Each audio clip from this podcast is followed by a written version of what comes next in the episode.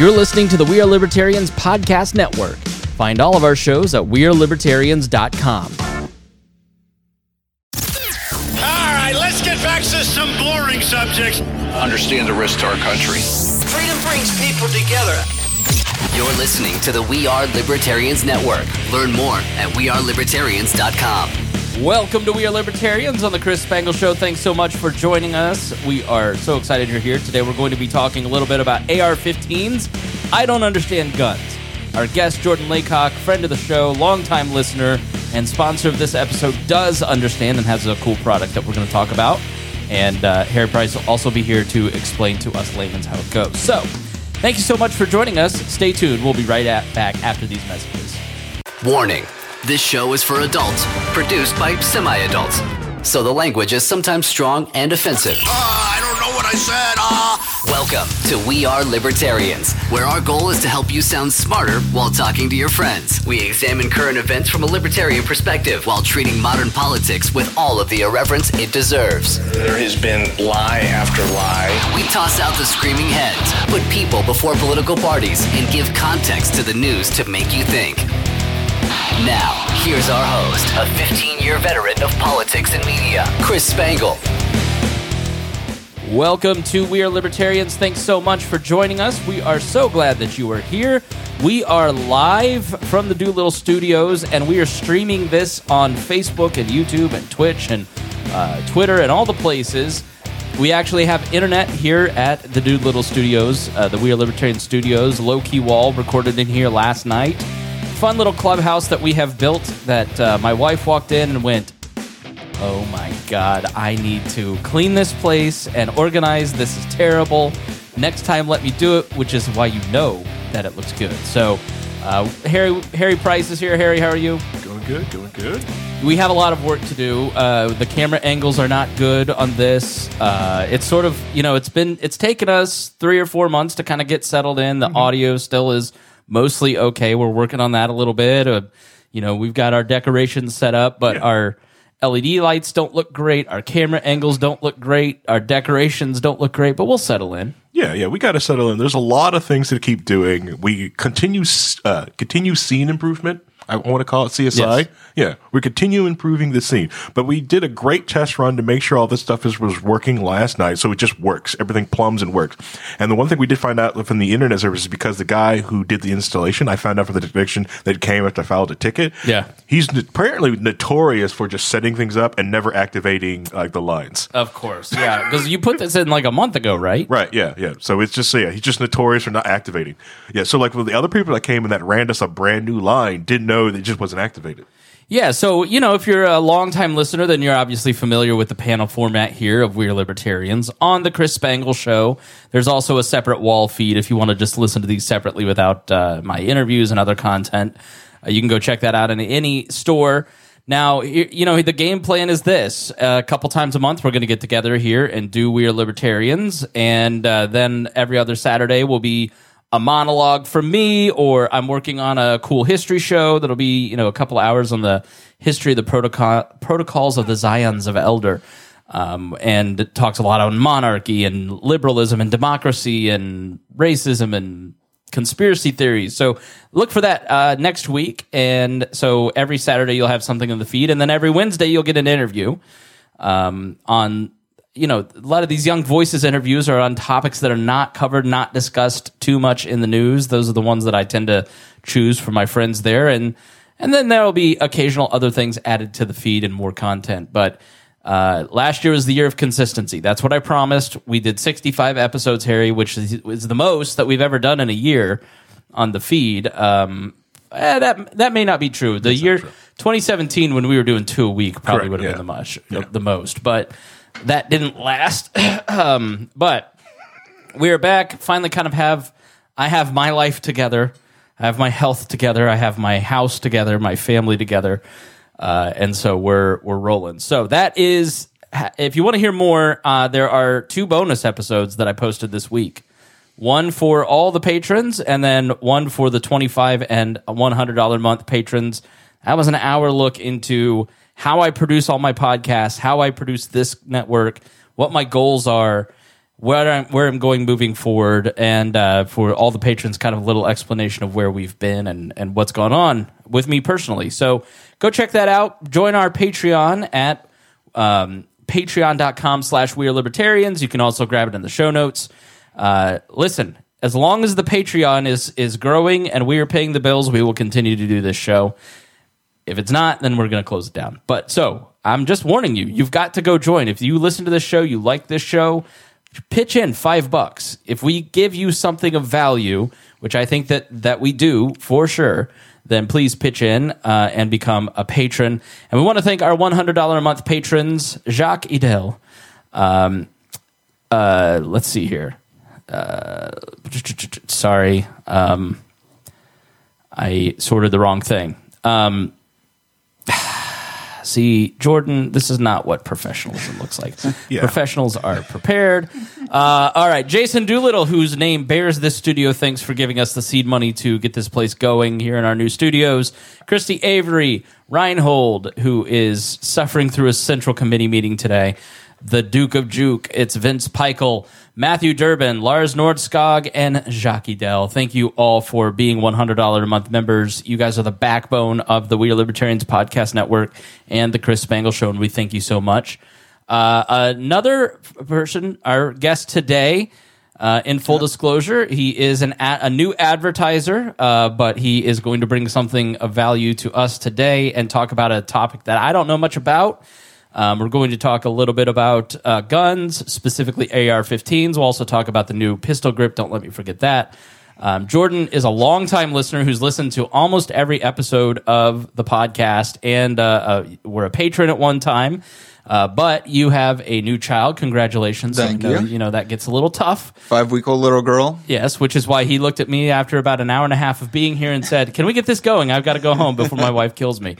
Um, I was late today because my wife was headed to Nashville, Tennessee, when she realized she had the key for the other car, and that was ten o'clock when I was supposed to be here. So I had to Uber here um, with my nice Albanian driver. Um, but Jordan, you've listened forever. Tell us a little bit about how you found us and, and what you've learned. Yeah, so I don't remember exactly when I started listening, but it was when I was just becoming a libertarian and just pulled up the podcast app I was using. I think it was Google um, Music at the time, and just search libertarians. And this was the one that popped up. So I was like, oh, I'll try it out. Uh, kind of like I would do with sitcoms and TV shows. I started at the beginning. So I went back to episode one, and there was already a, a couple years of episodes. So I went back to episode one and just started binging on it for months and months until I got caught up to present time. And then I've just stuck with it here over the past several years and shared it with quite a few other people. Well, I muted myself again. Not professional. Not used to the studio. I'm used to my board at home and uh, being settled in. So sorry. Um, th- well, that's that's great. Yeah, we uh, love longtime listeners. You folks like you who have been around and understand. You didn't show up early on, on purpose. Yeah. Though apparently I was still way too early. I was told to be here at 10. I got here at 10.05 and I was the only one here. Harry was late to his own house. I texted Chris. He asked if I was his Uber driver. Yeah. I said, "Are you out front?" And he goes, "No, this is Jordan."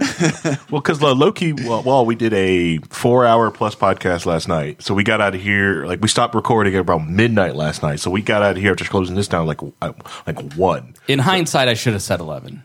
I should have told you and I ten. I thought you said 11. ten thirty for him and ten for, and 10 for Oh, us. okay. That's what I heard. But. I, yeah, it's fine. It's Again, fine. we're- It's we're fine. working out the kinks. Uh, yeah, yeah. It's a, it, we'll get a good CRM tool. It's our CRM tool. Sorry, we got to get a new one. and uh, you know we're we're going to be doing these. I'll I'll ping. Uh, I think what I'll do is we have a new Facebook group. You can join the Facebook group. Uh, it's just search "We Are Libertarians" on Facebook. I'll let the Facebook group know the night before we go live, um, and uh, maybe check the "We Are Libertarians" Twitter the night before.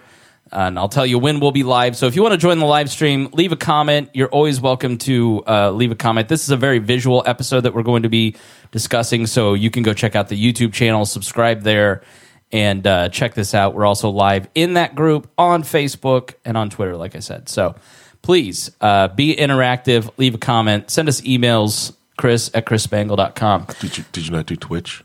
Twitch is on there, yeah. Yeah. I just don't use Twitch and think about it ever. Okay, all right, that's fine. Uh, all right, so Jordan, tell us a little bit about yourself. Not only are you a great listener, you're a new advertiser with your company, Trigent. Um, what what's your background, first of all? Yeah, so I spent 15 years in the Indiana Army National Guard, deployed to Afghanistan in 2012.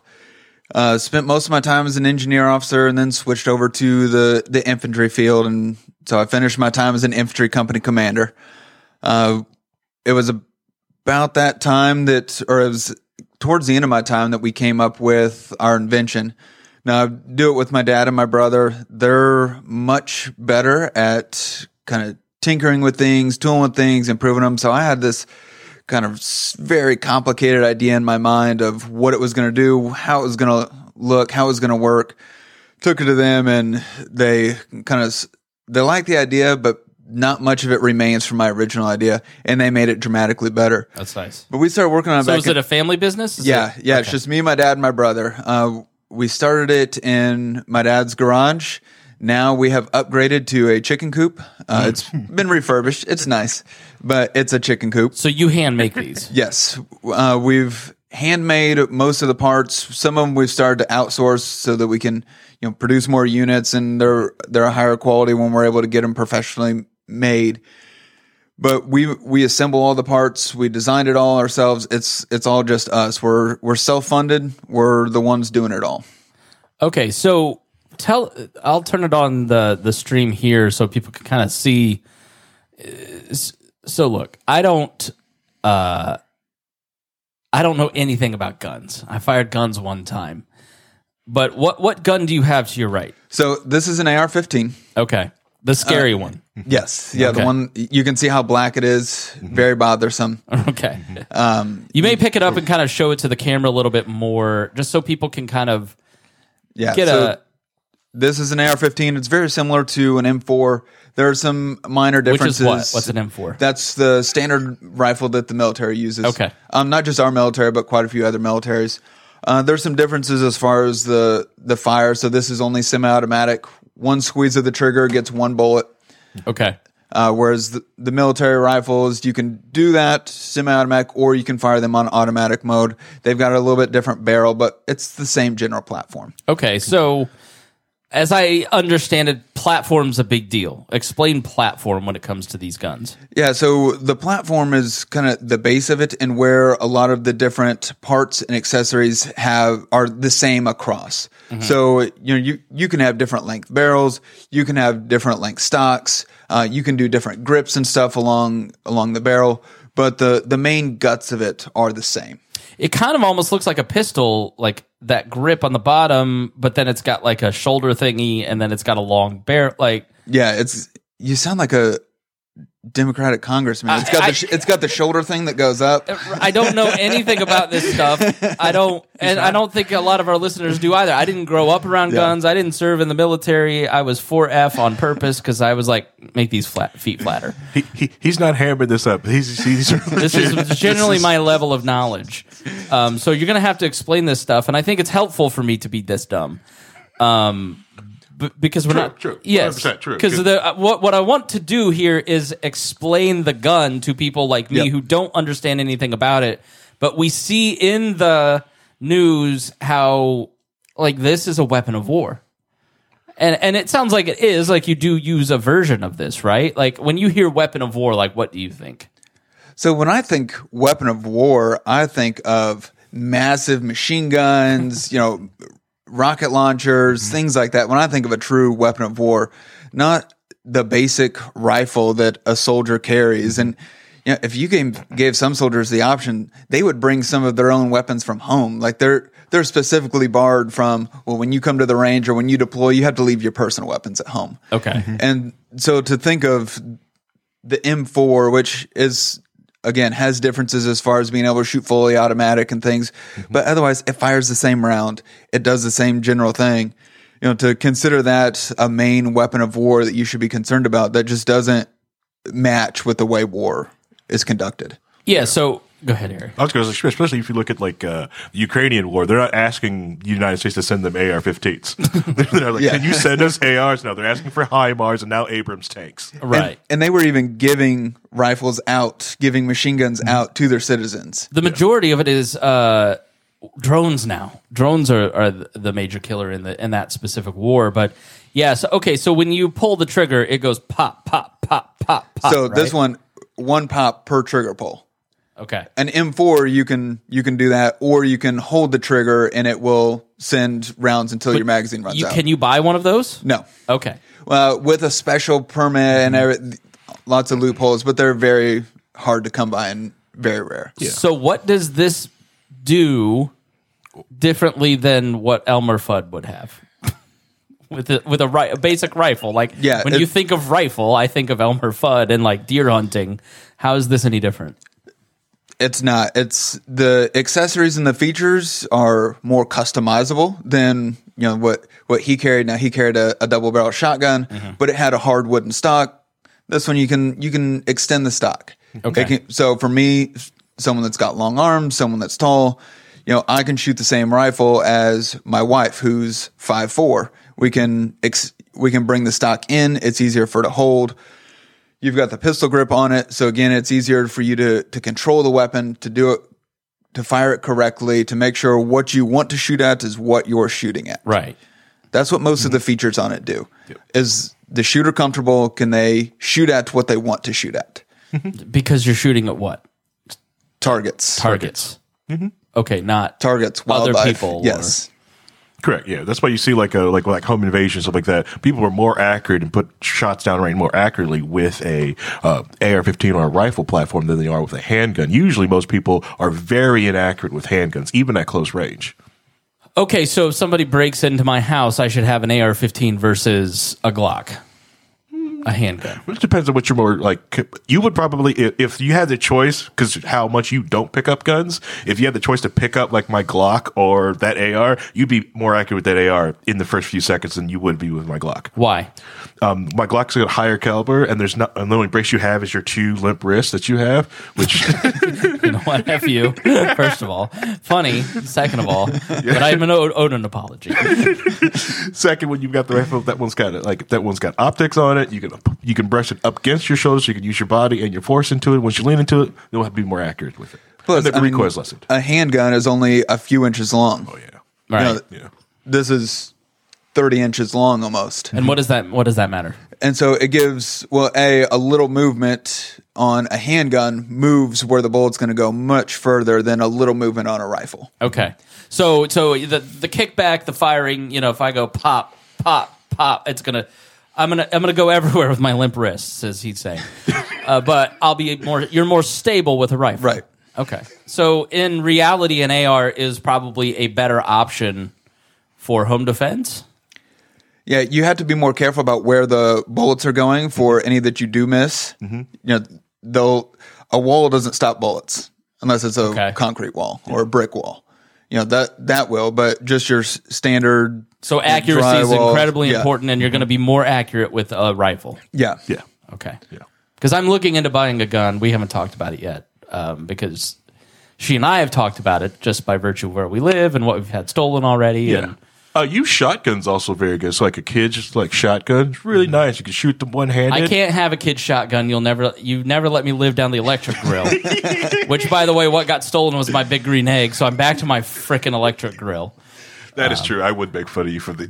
I'm so I'm I'm I'm devastated at the loss of my my uh, manhood. yeah. But the U shotgun's great. You can shoot it one handed while on the phone. You know, if you have to call like uh, you know, police, it's great. Uh, no, I, I'll, I'll outsource that. If I'm holding a weapon, I'm not also uh, te- texting the group chat saying call 911. um, okay, so when you say caliber, can you talk about the bullets? Like what goes into this stuff? Let me turn on the, the camera here. But explain bullets for dummies here. Yeah, so these are a 5.56 caliber bullet. Uh, it's the NATO. These are the NATO standard 5.56 by 45. That describes the bullet itself. So usually, when well, people will use the word bullet in multiple ways. They'll say you'll call the whole thing a bullet. All right.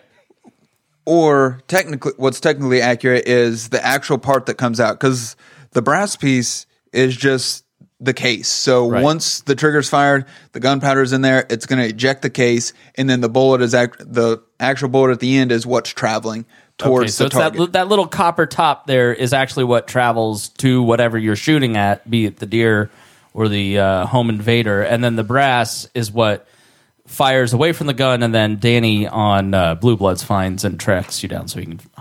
I, I, I gotcha. Okay. Yeah. So then, what is so the difference can be in the size of the case, in the size of the tip. What? Yeah, all of it. So it can Okay. be the size of the bullet itself. It can be how much powder is in the case, the size of the case, and so there, the range of calibers and the the availability of calibers is immense.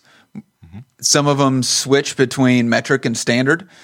So you've got 5.56 millimeter, but you also can have things in inches, so 0.357 inches. And so, So you- it's like wrenches. There's metric, and then there's correct. Yes, yeah, Right. Okay. much. Gotcha. Just like my Glock, I can, you know, I have a nine millimeter, but I've got a forty caliber. Gotcha. Changes on me. it's fun, you know. Or the uh, uh, 380, which I like. I like my little little Ruger 380. Your tiny little gun. Yeah, your ti- small little hands. It's tiny. It's fun. Um, what I like, it, it's more impressive because then, like, you know, if you pull it out, someone will laugh and you shoot them, you know, with it. You know, it's it's more fun. You know, and and, and embarrassing because they think I'm going to pull out something big, and I pull out a little 380 on them. You know, Who? How often are you fi- pulling out your weapon on oh, somebody? constantly. Have you seen the east side of Indianapolis? Okay, but that's all right. Well, I have to go get my Jordan's fish and chicken. You know, oh, I wouldn't go there. Google that place right now. They're they're going full Roslyn's rats in the bakery. Google Jordan's fish and chicken, Indianapolis, and and see what what Harry is eating. You enjoy rat tails and your chicken floor chicken is what you like. Really cracked yourself up there, didn't you? I know. Okay, so so basically, what you've got here is your typical like. What's the difference really, other than length, between like a Glock handgun and that gun? I mean, is it all just kind of the same thing? It's a thing that just shoots a bullet that like because again, like I'm looking at it, it doesn't look that much different than what I fired when we were Jason Doolittle. so when you've got like a Glock handgun, you know that's it's only got the the pistol grip plus a short barrel. It's going to carry fewer rounds. It's got you know you can't brace it against yourself. So there's there's quite a difference as far as firing a, a handgun versus a rifle. When it comes down to it, you squeeze a trigger and a bullet comes out. So I'm ge- I'm I'm thinking like deadliness, like what on a scale of deadliness, like that little gun you're firing and an AR-15, like because the way the news portrays it is your handgun is way less dangerous. It still needs to be confiscated, but way less dangerous than an AR-15. oh my god, Caliber does play an impact on on deadliness. Obviously, a bigger bullet is going to do more damage, but the bigger thing is is accuracy. So you get shot in the foot with an AR-15 versus in the heart with a 380. Mm-hmm. Okay, the 380 did more damage. So f- shot placement and number of rounds on target when you're talking about a self defense situation makes a way bigger difference than caliber. Okay. yeah. Caliber's important, but not as important as accuracy and shot placement. What what makes the bullet go? F- or uh, f- follow up on that. I was going to say, like, yeah, it's always best where you hit someone versus like the because any hole into someone, depending on where it's at, is going to be deadly. You know, it's. Yeah, I think we also all learned like two weeks ago, if you get tackled in the in the chest and someone hits you at the right moment at the right, Right. time, you know, your heart can stop. You know, just a helmet. There's not a good knife attack. I mean, if you talk to police officers, if you attack somebody with a knife, you are not coming out of that unscathed yourself. Yeah, yeah, and there's like the, a lot of like the um, I've done like some of like the help with the like the police martial arts training to tre- train new cops to let them know how dangerous that ten feet gap is, Yeah. and because like they'll go through training like through the academy, blah blah blah blah blah, but like you they used to bring them into the MMA school, like okay these guys have been just been fighting all day, this is what we do, like all right show these new cops how dangerous ten feet is, Right. You know when they're like okay like you can just yeah, yeah so I can hit this cop, yeah yeah go ahead, and you just you know in that ten feet you instantly just turn on danger and like all right, you can't they can't pull their gun you know Gotcha. so 10 feet you know the most deadliest thing is a knife or a fist Mm-hmm. you know but outside of 10 feet then your range weapon starts get uh, you know becoming the deadly weapon So, what determines length if I want to if I want to hit something 500 feet away or 20 feet away, like is it the the length of the rifle? Is it the amount of explosiveness in the powder? What? How? how it- Yes. Okay. Yeah, so it's the length of the barrel, the the amount of powder, the size of the bullet. You know, a very very lightweight bullet just can't get enough energy energy to travel very far. Okay. And so all of those things, and there's a, a whole immense science behind ballistics and and you know people will do their own personal reloads if they're you know a, a high level shooter or wanting to to really narrow things in at, at longer ranges they will load their own bullets as far as putting the powder in and use special powders there's a whole science to it that's far beyond what i myself worry about or most shooters would consider Yeah, and targeting because like uh, when you go into like especially long distance shooting, you instantly find out the Earth is not flat. Okay, you have to understand that the you know the Earth's got some curve and gravity to it. It's really neat. Yeah. Um, okay, so when you guys watch the news, knowing your hat from a hole in the ground, uh, I, I mean, what what do you think of the general conversation that you kind of see around AR-15s? Well, I know for some of the shootings, they don't even know exactly what they're describing as far as what the shooter used. So they'll misidentify the caliber. So a 556 is eh, very comparable to a, a .223. There are some differences as far as the pressure they generate, and so that just because a weapon can take five can take 223, it may not take 556. But so I've seen before where they will just take the first two digits of that and they'll say, "Oh, they it was a The 22. a 22 caliber rifle." And so there's a big difference between a a 22 caliber rifle and a 223 caliber rifle. Why? The amount of powder, the size of the bullet, there's it's a dramatic difference in, in far as capabilities concerned. Because I, I- being an avid TV watcher, um, Squish walked in yesterday and goes, "Dad, are you watching Red Bloods again?" It's, I just watch Blue Bloods all the time. I've officially turned into a boomer. Yeah, we know. They have nine millimeters and twenty twos, and that is what kills everybody. Is a nine millimeter or twenty two in uh, in those television shows. So like, I don't know. So tho- when you're saying when I see those in the new news or television, like that's kind of a misnomer. And a nine millimeter is a good round. It's a common round. There's been a lot of advancements as far as its lethality and its accuracy. The 22, kind of like what we were going back to earlier, you really got to hit somebody in the right spot to do the any sort of damage that you want to with a a 22. Staple gun. If you use your 22 caliber handgun like a staple gun on someone, they're probably going to go down. Okay, but not What? What? Use it like a staple gun? Like it'd be like if I wanted to staple gun a uh, ribbon on his chest, it would take him down.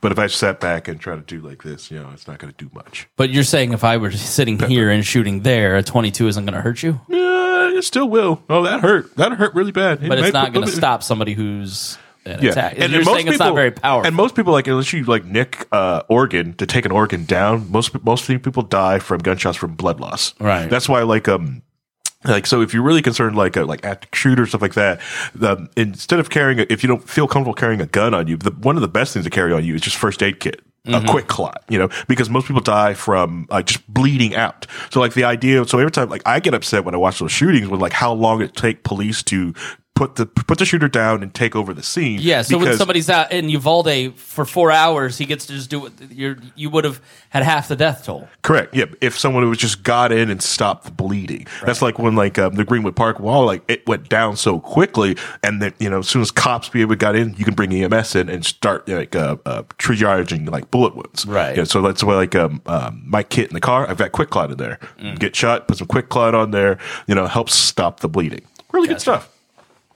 Okay, so tell us about what you've invented. Uh, I'll put it up here on the full screen so people can kind of see it. It looks like a can crusher in an ammo box. Yeah, and that is where the idea came from. Okay. So, like I said, I had this box in my mind that had a crank on the side that was moving a plunger down and up. The only thing that stayed was something holds the magazine and the plunger moves. All right, That's so the only the- thing the- from my original idea that stayed. The bullets go into the magazine, which is the scariest part on the on the gun. I, Yes. I'm, I understand. so that you know, if you're only pulling the trigger and getting one bullet, why do you need so many bullets? Why can't we take this from what's the top end uh, a magazine can hold? Uh, Yes. a hundred is kind of the Okay, but biggest that I've seen. Well, well, you know, I think I've seen floated. Well, let's just limit this to seven or ten or whatever, right? Uh, why do you need a hundred bullets in a gun? I think it's more more of a want.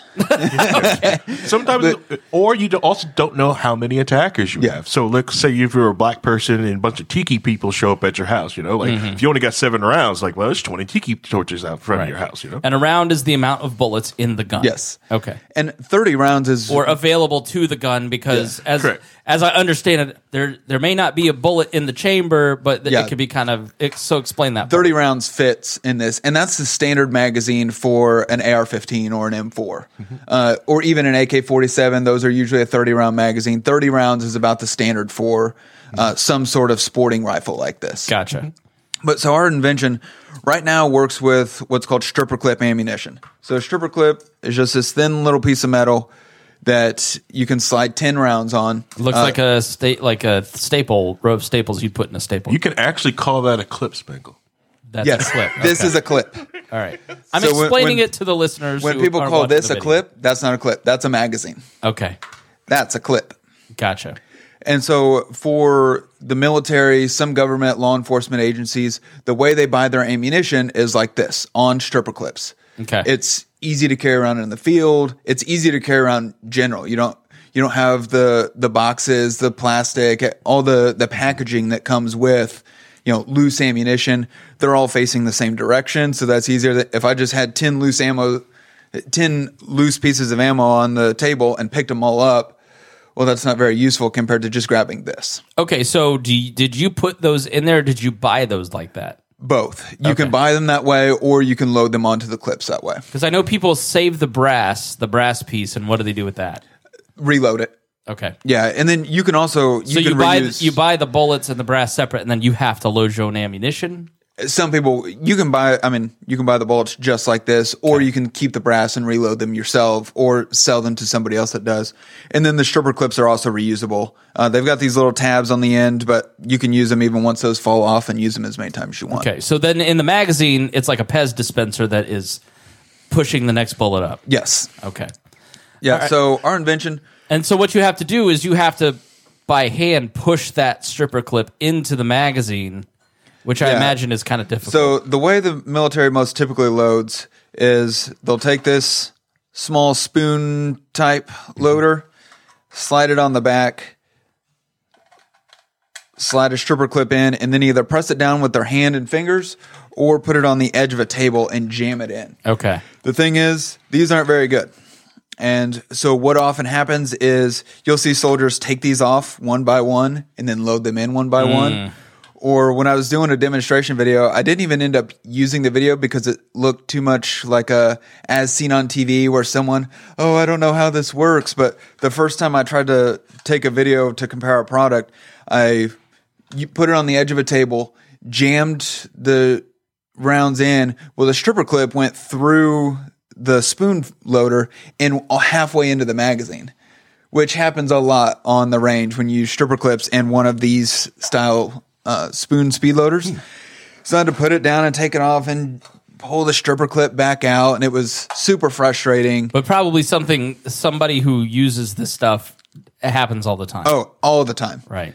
Yeah, and so what we did is we eliminated all that issue. Yeah. So we've got a holder for the stripper clipped am- ammunition. It slides in. We've got a magazine holder. It's designed off the lower receiver, the magazine well of mm-hmm. an AR-15. My brother just measured it out, 3D printed some parts. We got it to work, and then eventually got them extruded and, and made off site. All right, so you may move the the, the weapon of war onto the floor. Uh, please be careful not to discharge it into uh, any children that might be unloaded. And then maybe tilt this towards the camera so people can kind of see how it works. Yeah. So, like I said, you've got the holder for the stripper clipped ammunition. You've got the holder for the magazine. If I pull it up, you can see there's a magazine release right here, so I can pull the magazine back out, slide it back in. It snaps into place, so it's not going to go anywhere while you're loading. Nice. And then loading is just as simple as pulling the handle. And now you got all that in. Yep. There. Yeah. You take the clip out, and it's got. Here, I'll pull this out. This comes out. It's got a slot in here so that when you've got it in the can, you can just drop your stripper clip straight down in there. Mm. That way, you don't have to worry about losing them. Especially for the military, they have to be accountable to all of them. Really? Mm-hmm. It gets weighed at the end. Hey, you're you're short on some of your dunnage, is what it's called. And so that helps them make sure they're able to take it. And then you've got all your space underneath too. So I've got more mags in there. I've got stripper clips. I've got more ammo. You're able to store everything underneath.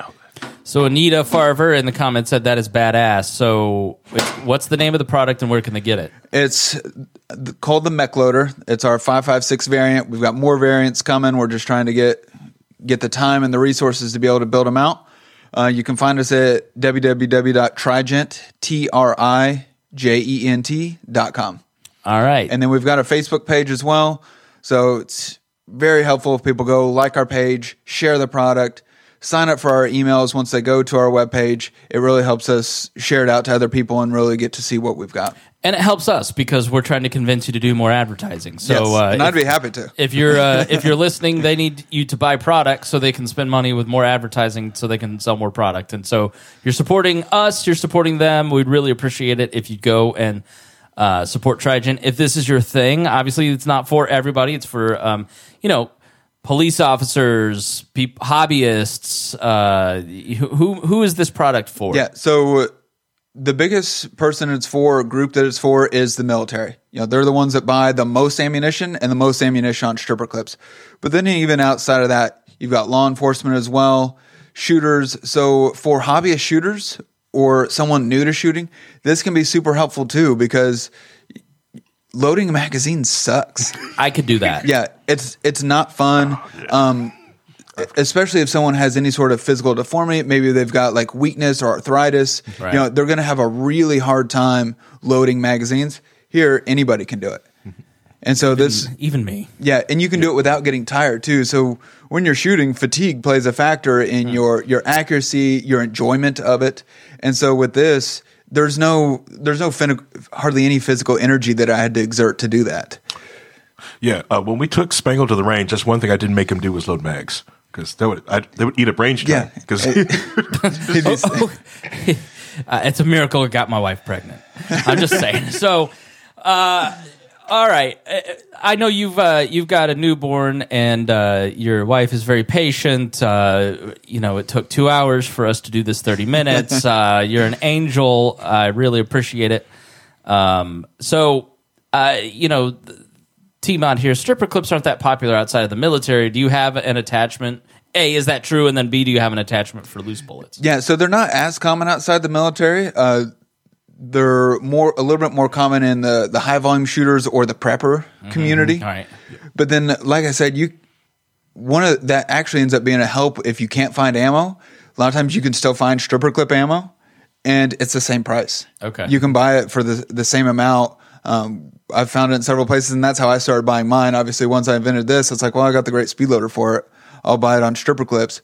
But then we've got prototyped an attachment that will accept loose ammunition. So we're we're trying to get that built. We we're testing out some different materials before we're able to get that into production. But that's that's coming very soon. And then one of the things I didn't mention too is the base on it's magnetic.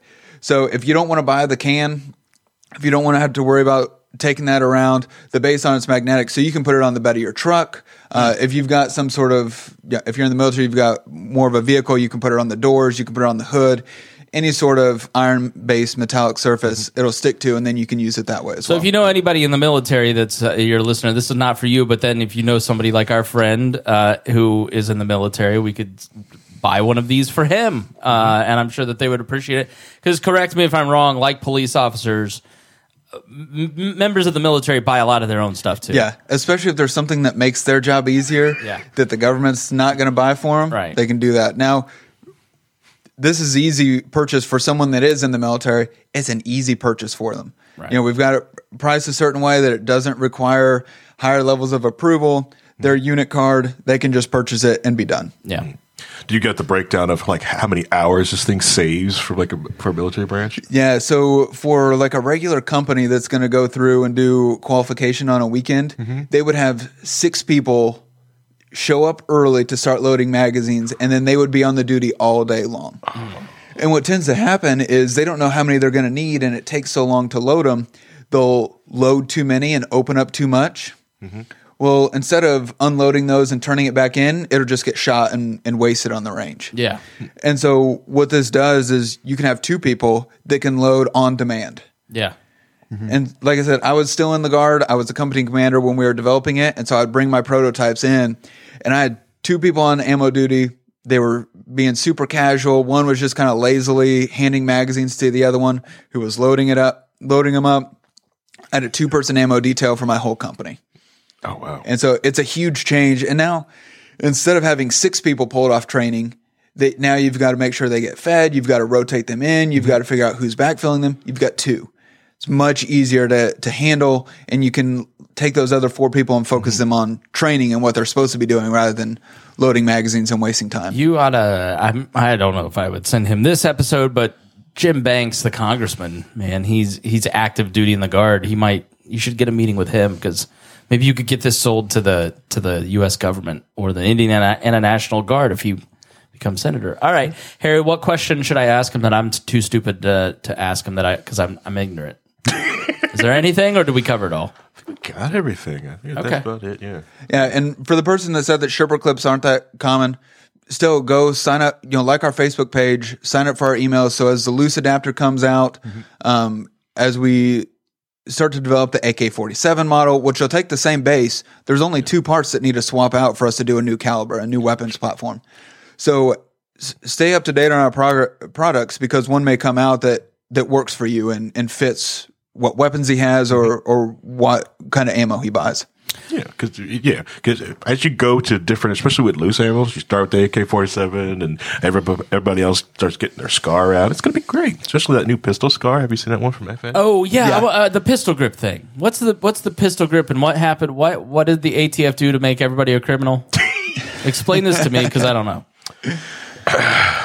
All right. So what the pistol grip, not pistol grip, it's a pistol brace. I don't have one of these. It, it looked like kind of. Let me put the maybe hold the gun up and because it kind of looked like the back. It looked like an attachment you put on the back of your gun The photos they show that like just that, stabilized on your on your which shoulder, to which is going to be the worst because like the photos they use is like a basic everything with just a telescoping uh, uh, buttstock on it because like the way they they make sure it's a black photo the the the the way, the angle that they took the photo. So everyone would think it's that. Even my wife was like oh do we have one of these? It's like no no no no no no no. This thing is something different. This thing was designed for someone who like you have a like a weak risk or have an issue shooting or like a like a uh, and I, I, I, I- you know what? F you because if you'll remember, sir, and I have the paper somewhere that I can prove this, my accuracy was amazing, and I hit the bullseye most of the time. And for a first time shooter, everybody, including you, is very impressed. Mm-hmm. I have very thick wrists, especially this one. Okay? Well, and there are certain barrel lengths at, and sizes at which it becomes a pistol instead of a rifle. Mm-hmm. And so if it's the barrel is a certain length, you're not allowed to have because of I don't know if it's ATF regulation or Congress who the bad guy is in this one, but you're not allowed to have a tel- telescoping stock or a hard stock if the barrel is too short. that was Congress what, what What's the point of that? Because it sounds like the back end is the comfort. Oh man, I- we're going to be here for a while. So the national, when the was yeah, the National Firearms Act when that was really signed, it was supposed to stop like uh, these bad gangster people with their rifles and their short barrel rifles and cutting things off. So the evil people with their sawed Sawed-off shotguns, shotguns, and yeah. making their their rifles really short. So this is actually like a severely old timey law that just kind of just brought up from now. Okay. yeah. And so anytime there's a regulation, people eventually find a way around it. So you had short barrel AR pistols. Well, they were they're hard to stabilize, they're harder to shoot, and so they developed a brace that wasn't technically a stock. So it met the regulation, mm-hmm. it met all the requirements. People were able to have the short barreled pistol, but still able to, still able to shoot it supported and well, mm-hmm. accurately. and then they decided, no, we're not, we're not going to let that happen. So is the anymore." goal is the goal basically to make the unwieldy pistol less used because it's less accurate? No, I, honestly, it feels like just just it's a much ado about nothing to seem like they're doing something. Okay. You know, and just because all the things the ATF could be doing, like like trying to figure out where all the guns went from Fast and Furious, they're doing this instead. And so the brace would just go around like someone's arm. So it even worked great for so like so I said, if someone like if you had some uh, issues with your hand, so like it's like it helps make the gun almost ADA compliant, so anyone can actually use something like this. Um, yeah, yeah, it's ADA compliant issue. I can't wait till the ATF gets sued on ADA compliancy. But the what I want to say? Like, uh, and, and and the ATF on occasion, on several years, have been shown this attachment and ruled like, yes, this thing is fine. We see no issue with this, and it was constantly kept going. Like, hey, are we fine with u- using this type of brace? And the ATF kept ruling, yes, you're fine. And it, there's millions of these out there now because they kept saying it's fine. And now that you give someone like 120 days from last Friday to destroy remove this thing or destroy the gun or register and, and file for a tax stamp. So a def- so A tax what? uh, a tax stamp on it. So, Okay. So and then or you have to register and register with the ATF. So de facto just trying to register everybody's AR-15.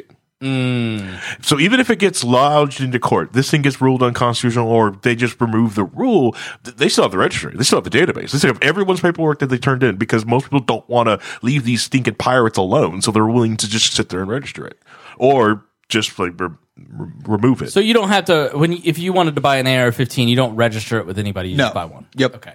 Yeah, a background check is run if you buy it from a federal fi- federally licensed dealer. Uh, What's the difference between a background check and registering a gun with the government? The background check just makes sure that you are not a prohibited possessor, that you're allowed to have a weapon, so you don't have a felony in your past, you're not, um, uh, or uh, like a psychological issues or going through different treatment like that. So then the it's up to the local seller to decide whether to sell you that gun, or ca- are they prohibited based on state law or Those federal are regulations? Those are state laws. People reporting to the list. Also, the seller of the weapon can also go like, "Hey, you know what? You may have passed this background check, but you look shady, or you have bought like fifty of these AR-15s in this last month. I'm not selling Which you." t- tell me if I'm wrong, but that seems to be the solution here because the federal government can't get their database correct. Oh, no. and they Right. and the law enforcement keeps watching these guys, and they still keep buying the guns. But why are these gun shops selling it to people who clearly are like 18 and look mentally disturbed? Is that the answer? Is it just a movement amongst gun store owners to like be more ethical and not be like Don's Guns? I just They love to make are. A lot of them are ethical. A lot of them do refuse to sell people guns. Okay. They Yep. don't. They don't feel like they're on the up and up. and like the Sandy Hook shooting, the shooter murdered his mother and then stole the weapon that she had. right. Mm-hmm. And so that's another avenue as well for those even if they can't go buy them legally, well they can they can get them illegally through theft and I wondered why the um, live stream, why our numbers tanked, and apparently the live stream on YouTube just got taken down. Because you had Man, a that weapon. was fast. Because you had a weapon on it. Oh yeah. Yeah. So let's see what strikes we got here. Yeah, yeah. You just got us banned on YouTube. Great, great. Oh, Do you mean to take the weapon off the No, no, no. It's too late now. But the live stream is is gone. But that'd be act, active community guideline strike too. So let me see if I can delete this real quick. No, it's not even there. It's totally gone. no, just ta- channel got tanked straight on live. Oh, I wonder if mine got tanked. Oh, did you stream yours? Yeah. See, So and this why is why we allow- uh, should have been streaming live to Rumble on Rumble software. Anyways, But there are tons of people with guns and gun videos on YouTube. yeah, um, you have to like uh, uh, a lot of them have to. Uh, they actually have someone on YouTube that they talk to, and they're- it's usually like, okay, so this is probably just an automated system. Like we noticed a gun on stream, or someone Ah, okay. or someone reported. so it, we're just making sure that somebody's not being dangerous. Correct. Yeah. So it's more of a unless you have a history of doing it, uh, it's gonna we're just gonna insta ban you first, insta stop you, unless you have a history with it. Because YouTube and Susan Wojcicki does what she freaking wants with that platform. It's a terrible platform, and but it's where everybody's are. It's where eyes are. No one will leave it, just like Facebook and Twitter. No, So it yeah, isn't yeah. a strike. Yes, there may be an issue with your content. We found something that may violate guidelines. Mm-hmm. We'll ask you to take a look at the policy. Uh, thirty nine thirty three. Someone holding, handling, or transporting a firearm. Um, and not on a range, not a thing on that. That's probably what it is because we're not on a yeah. Should I appeal or not appeal? How how long's the ban for? We didn't get banned; it just took it down. Oh yeah, just don't do it. Just leave it alone. Make like unless unless you want to do more guns, let's go to the range stream. you know? Uh, but we're not doing anything wrong. I've got to because we I weren't we weren't having any kind of violent discussion in any way. We were So- explaining to people how this works. It's a, called big tech, and most people who program these things for everything that everyone loves using is developed in an area that hates guns, and it's all still on the coastal city. So people use these things. There's a reason why people go on Rumble and other places like that because uh, of stuff like this. Because to someone in California, all guns are scary. That no one Right. should have them unless they're a police officer, but we need to defund the police. So that you know, so they just yeah, insta ban. I don't like it. I don't like it. Get rid of that. It- and then you're just- delved yeah. in that queue. the fact that you can't even have an educational discussion No, is insane to me. No, and that's the that's, that's the reason why like discords about it when you're trying to talk to someone about guns, the guns are scary, or even having like an issue of just showing people how to get guns or make guns safe. Safe. Everybody is trying. Every like like the pistol brace thing makes the gun safer, yet it, is banned. There's a lot of things you can do onto guns to make things safer, but they have arbitrary rules to make them unsafe. So Tom says YouTube changed their rules so that now creators cannot show any type of modification to a firearm, which includes things like loading a magazine into a firearm, mounting an optic or light muzzle a muzzle device, a silencer, hand stop stocks.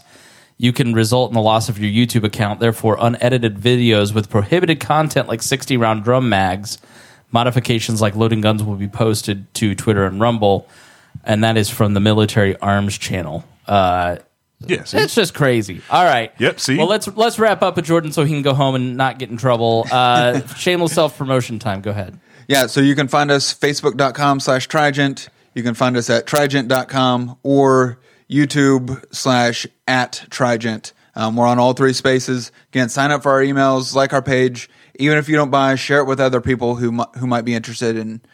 You know, maybe we'll have a future variant that that speaks to you. All right. Thanks so much for uh, coming out, Jordan. We're going to take a quick break, say goodbye to him, and then we'll be right back after these words.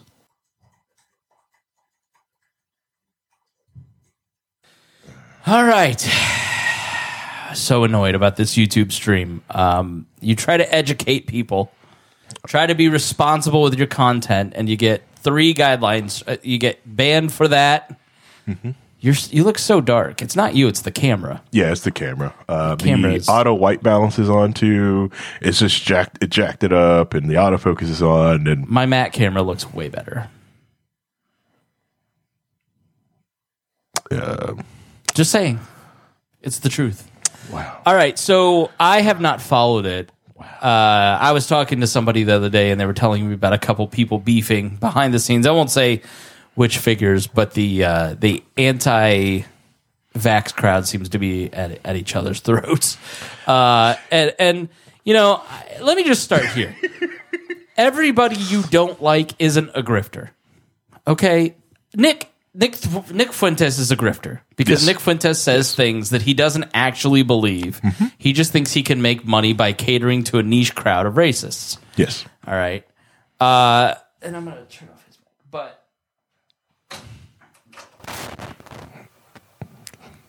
thanks for just plugging things in and out. Like it's okay. I know. Yeah, I'll, I'll edit that out of the audio. But uh, everybody you don't like isn't a grifter. Steven Crowder, Ben Shapiro, these people offer a product and they offer content and they put work and effort into their content, just like we do here.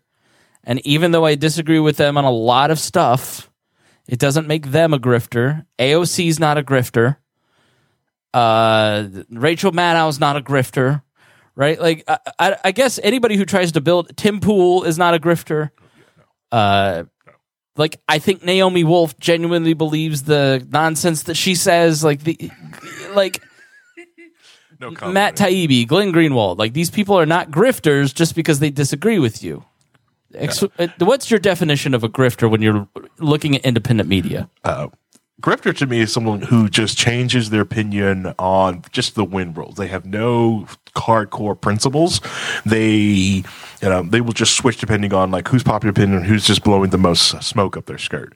Now, I do believe that some people can start off as grifters and then actually believe what they're saying because personally honest, I think I thought Candace I still think Candace Owens is a grifter that moved to the right, found very good uh, got popular and loved it, and then her opinions have just changed over time. I, I'd put Dave Rubin in that category. I think Dave Rubin offers almost nothing of substance Mm-hmm. himself, and then he has guests on who offer things of substance, Mm-hmm.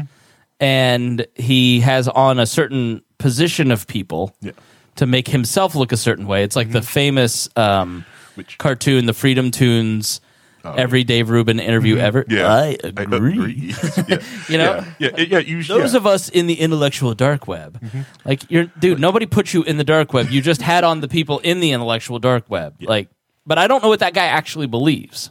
No, I, I think like, uh, and that's the thing. I think Dave Rubin is just more of a like just a Democrat from the '90s. That's all he is now. It's just, and he doesn't really just have a home, so he's just trying to find some place for himself now. Right. Um, and he, you know, and that's not just about his product. His product's really neat. Uh, that's why, like, uh, so Dave Rubin also had that, that like, I, I, everyone, like, I didn't like Candace Owens for like, cause like from the LGG days, like her coming out from out of that. GG what? Gamergate, Gamergate. Gamergate, Okay. stuff like that, like that. And then like when Dave Rubin had Blair White and Candace Owens on, like, and like, okay, I'm warming up to Candace, you know, but I still think she's grifting. But she proceeded to take the first five minutes of this interview to just for some reason thinking she's outing um, trans person Blair White. I was like, what? no one cares. Everyone, even Ben Shapiro, uses she/her pronouns for Blair White, just- and you sat here for five minutes trying to say, hey, you're a guy, you're a guy. I'm like, oh my god, stop that. People have, and I, I want to do an episode or or uh, write about it or something. But the, um, what is the the term that that uh, I keep I, the um. What?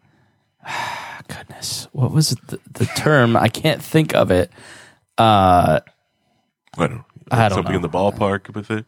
no hold on you you keep talking i'll find it because i have a note of of what i want to write Yeah. about But yeah, but it's grifters. Those people like you. You've probably talked to these people. Now, I'm not talking about like that casual like person that you try to Transgressive. which is left on the right, where they have no principle. It's like nailing Jello to the wall. Most people are like, oh, that's mostly leftists. No, there's a lot of rightoids that have or they have no principles on their own. They're just you know anti the thing that the other side is for. You know, Yeah. it's you know like they have no hardcore principles. Like this whole gas stove thing.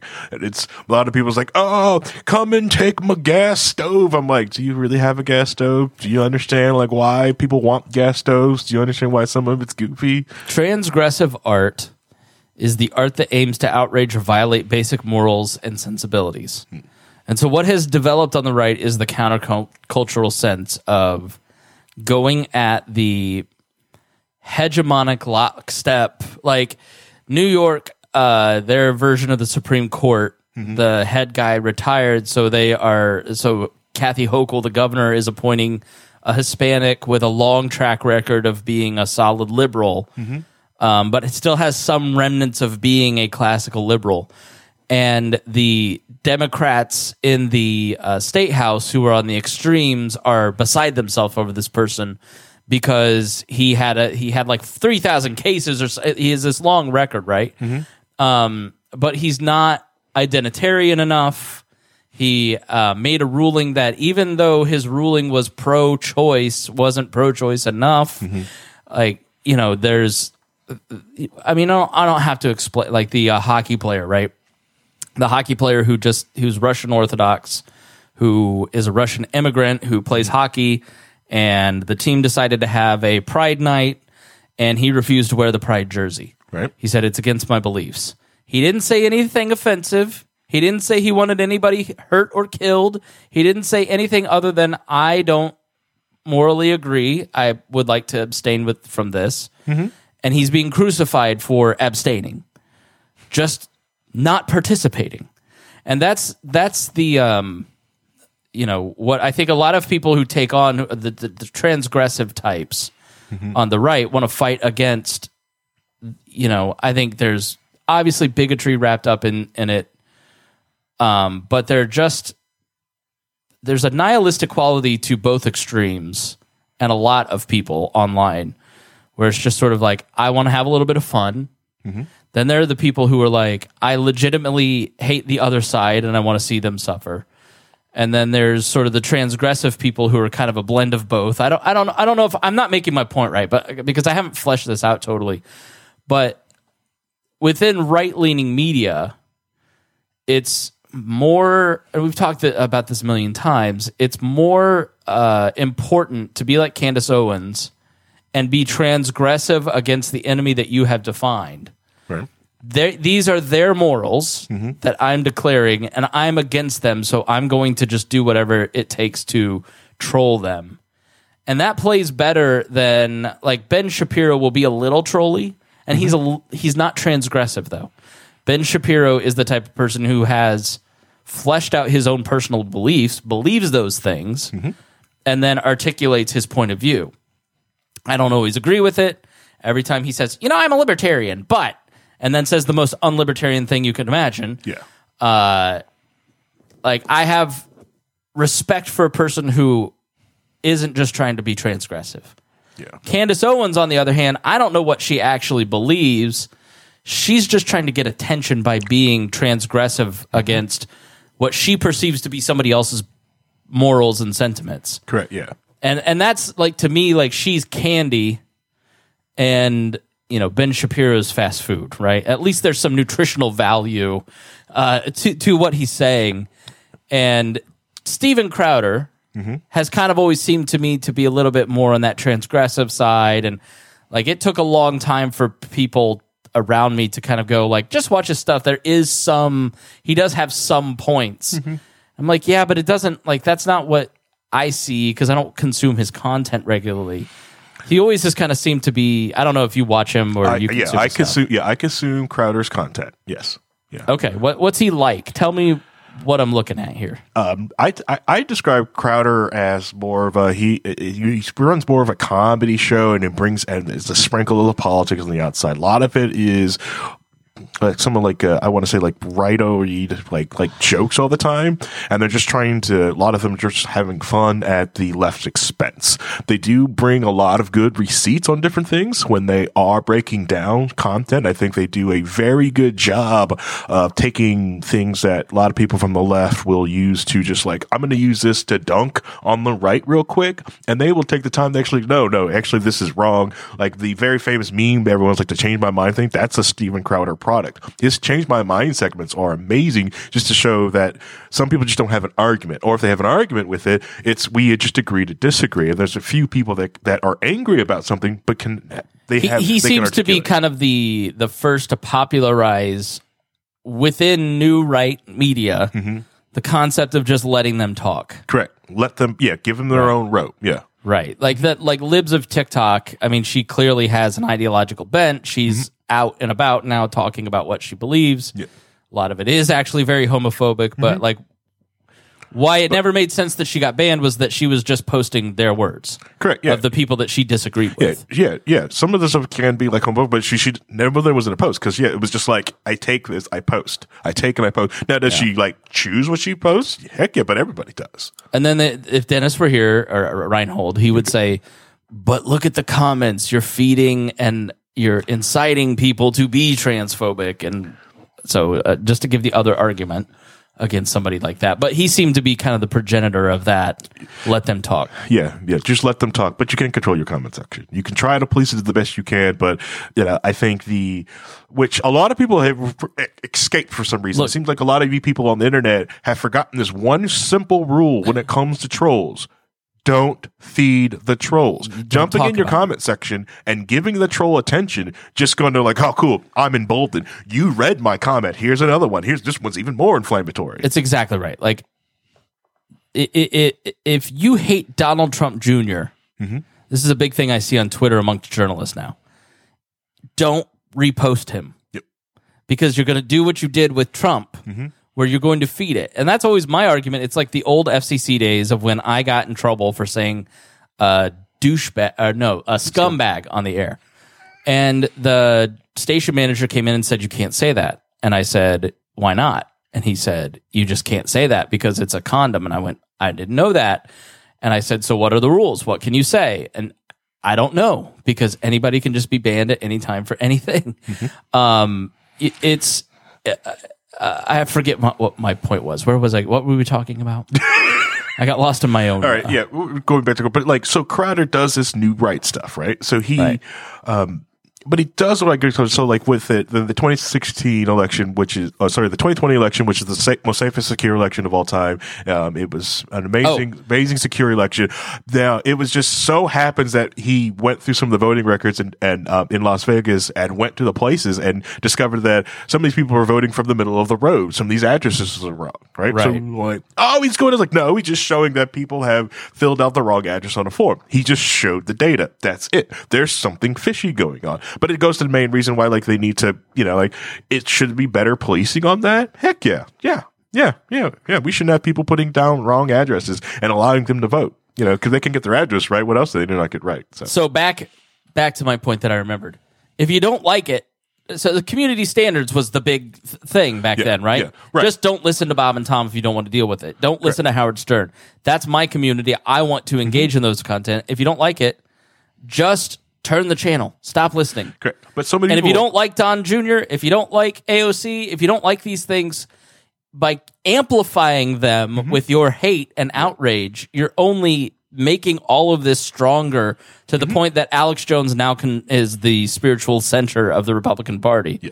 So like low key wall, like I f- refuse to hate watch shows. We're not hate watching shows. I'm not hate giving any more reviews. I've checked out a, a whole universes, whole shows because it's like you know what they they see us talking about it and watching it, and they're like, oh, this is what people really want. Like, no, I'm done. I'm done. I'm completely checked out. I do not care. I'll come in and watch what I want, and I'll leave. I'm fine with that. But Right. a lot of people hate watch Crowder, and they try to take things out of context. So like the The media matters yeah, yeah, model, the yeah. media matters the or the ad apocalypse so like uh, that's what's crowder and the crowder rule got created the unofficial crowder rule in youtube where they can just kind of like have those vague community guidelines rights and just take your youtube channel that's because of they kind of find a way to take Steven crowder down and not you get on the eye of because he had a lawyer on retainer you know? One of the few people of like uh, youtubers who are big enough to can afford to have just a lawyer to go like cool nice you gave me that community guideline strike i took me off the air that's technically a contract violation go talk to my lawyer. Okay, so what is going on between him and uh, Da- Daily, Daily Wire. Wire. So he he does he did his show at the Blaze, which is owned by Glenn Beck Mm-hmm. and I think Mark Levin and some others after they merged. He's been there forever, and then he decided to leave. Was that because he wanted to do what?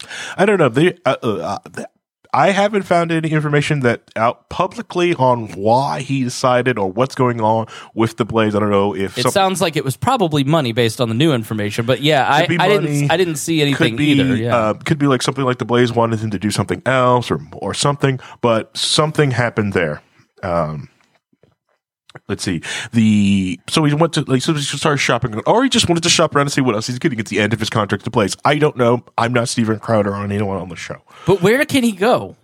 Exactly. Other than the Daily Wire and the Blaze, who have the resources to support him, where and starting his own thing like Tim Pool, Yeah. he's not going on.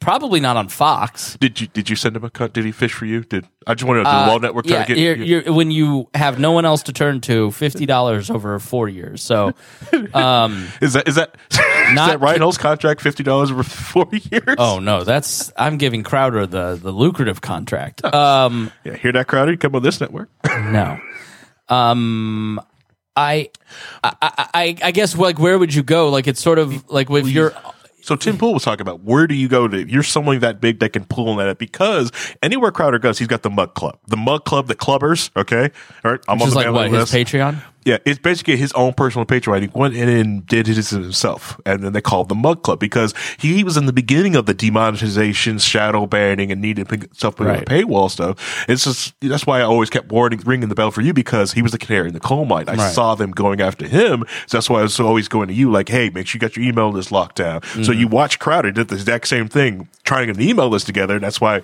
Spangle always tried to get you like put the email get you to put it on the email list because if anything happens or moves somewhere, Go to chrisspangle.com, sign up for the email. yeah, yeah. And Spangle has been articulating this for a long time, and, and, and same thing with like the Mug Club. He uses that email list to try to communicate to the clubbers. But everywhere he goes, he got these people. They're, they're coming with him they because there's a difference between a Mug Club member and people who just sign up for the Blaze. Now you get access to the Blaze if you sign up for the Mug Club, but you're completely different. Right. And so he's coming with a based in base. And you're talking about someone who got like servers crashed on the back end on election night because he had, what was it, like 300,000 people on Rumble watching a live stream on Rumble, not YouTube, not Twitch. That's these two massive platforms. We're talking Rumble. Someone decided to type in and go, I want to go to Rumble and watch Steven Crowder and you know started crashing servers you know like on the back end. You know so like this is no like tiny little person in a, in a, uh, in a room. Granted and it's a business. He employs i think it's like 15 Wow. 15 people on his staff you know full time doing this work. They do a lot of work. They do like basically like what is it four like 12 to 14 hour days. They're constantly working. You can watch them like talk about like health issues because they're working so much on this. They are they put the work in. Um i'm just Yeah. trying to give everyone give credit. Like hey, if you hear me any crap on crowder it's like no full work. I respect this product. Um do i disagree with him? Heck yeah. But he would disagree with me too you know if we sat around. But there's a lot more you probably agree on too. Yeah. You know, because like yeah, he's he's he grew up in Canada, but he's like more Midwestern than anything else. He's a pretty neat guy, nice guy. Um, uh, let's see, He's a hateful bigot, Harry. What are you talking about? uh, he did have a hateful bigot on the show that he had to kick off, but Who was that? Owen Benjamin. Dude, okay. I know Owen, I knew Owen Benjamin because of where I work. He would come in and do the radio show. Uh he was like a super nice guy. He was like kind of genial mm-hmm. and polite, very polite. And n- I just saw a clip of him the other day that was like David Duke would blush. I was like, "What?" He was saying I think he said the N-word It's like he went way he took the mask way off or he just has decided like i think there's something that happens with a lot of these folks where it's like when you have decided to no longer be a part of respect like i have a, a podcast consulting business mm-hmm. right yeah, and it is how my wife can be a stay-at-home mom. Mm-hmm. I have a day job at a respectable place, hmm. right? So there's there's just there's never anything that I say here that like I don't I don't know. I'm not a radical type person, right?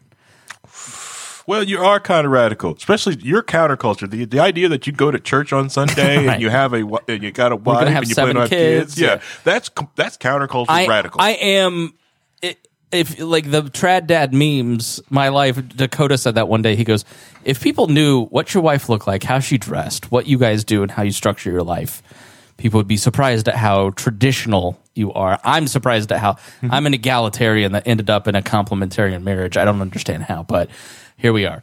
Um, and we're fortunate enough, but but like I don't have beliefs that would get me like like I just don't like the Daily Wire because they seem to have one single issue that I see, and it's being mean to trans people for content Correct. Yes. and and maybe I, I just don't consume it. But what I see of their stuff because I follow them on Instagram is trans stuff. I don't see any trans content on my feed except for the Daily Wire. Yeah. which makes me wonder, like, what does the private browser of Matt Walsh really look like? Yeah, exactly. right. So I. So I don't believe in that kind of stuff. Like I'm in the history of trans podcasting, I'm Mm-hmm. number three in terms of a person that post, hosted a trans podcast with uh, Maya, which you can go back and listen to. I mean, I, I wouldn't do that now, but at the time, I was like ten years ago. I was like, I don't understand this. I want to understand it, Mm-hmm. and I believe in like open dialogue and answered a lot of questions for people. And I have mixed feelings on it now, and so does Maya. Um, but I I I I always say to people, I'm like, if you're gonna get into doing what I do, you have to think about like your marketability as per- like if you're going to do the documentary about vaccines, mm-hmm.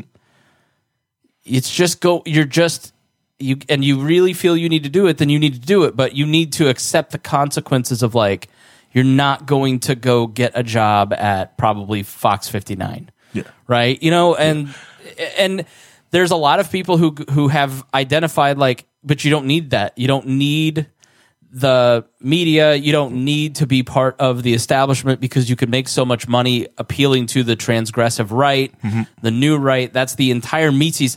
The whole point of the Mises caucus is to try and make that the political arm of this very online right leaning culture. Let's go after the people that listen to Joe Rogan and Steven Crowder and be their political home. But what they never have, but they can't understand is how alienating that is to everybody that isn't very online. Yeah, exactly. Right. Yeah, that's like a, a you ch- like uh, when I was talking to Ryan Hole with like because I got f- f- longer than that re- uh, that reason interview with Heist like long longer than uh, Ryan Hole went. I got forty five minutes in. Yeah. and I was just screaming at it because like they have no idea. It feels like they have never been to a small town and tried to do anything with a town council before. Right. To me, it just seems like you have no idea. You've you have stayed online for so long. You know how hard it is. How hard they've made it to be in a small town and say, "Hey, I'm libertarian." They just look at you like, "Oh, you're one of those." Right. You know, and they they don't point to people like Boss Hogg. No, it- people who know Boss Hogg love libertarians, but they'll point to the Mises Caucus every time. Yeah, and so I just think it's like as a broadcaster, it's a slippery slope because once you, you know, Owen Benjamin just decided, I'm going to cater to this new mm-hmm. group of people. But the problem is when you are trying to appeal to one, like what what I want to do as a broadcaster mm-hmm.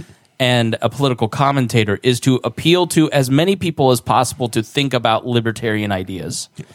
But when you decide I'm going to become a broadcaster for this specific ideology, you then your incentive is to no longer try to take the Dobbs decision and my very pro life beliefs and try to come to some agreement with Kat and Sarah on that episode about like mm-hmm. their very pro choice beliefs mm-hmm.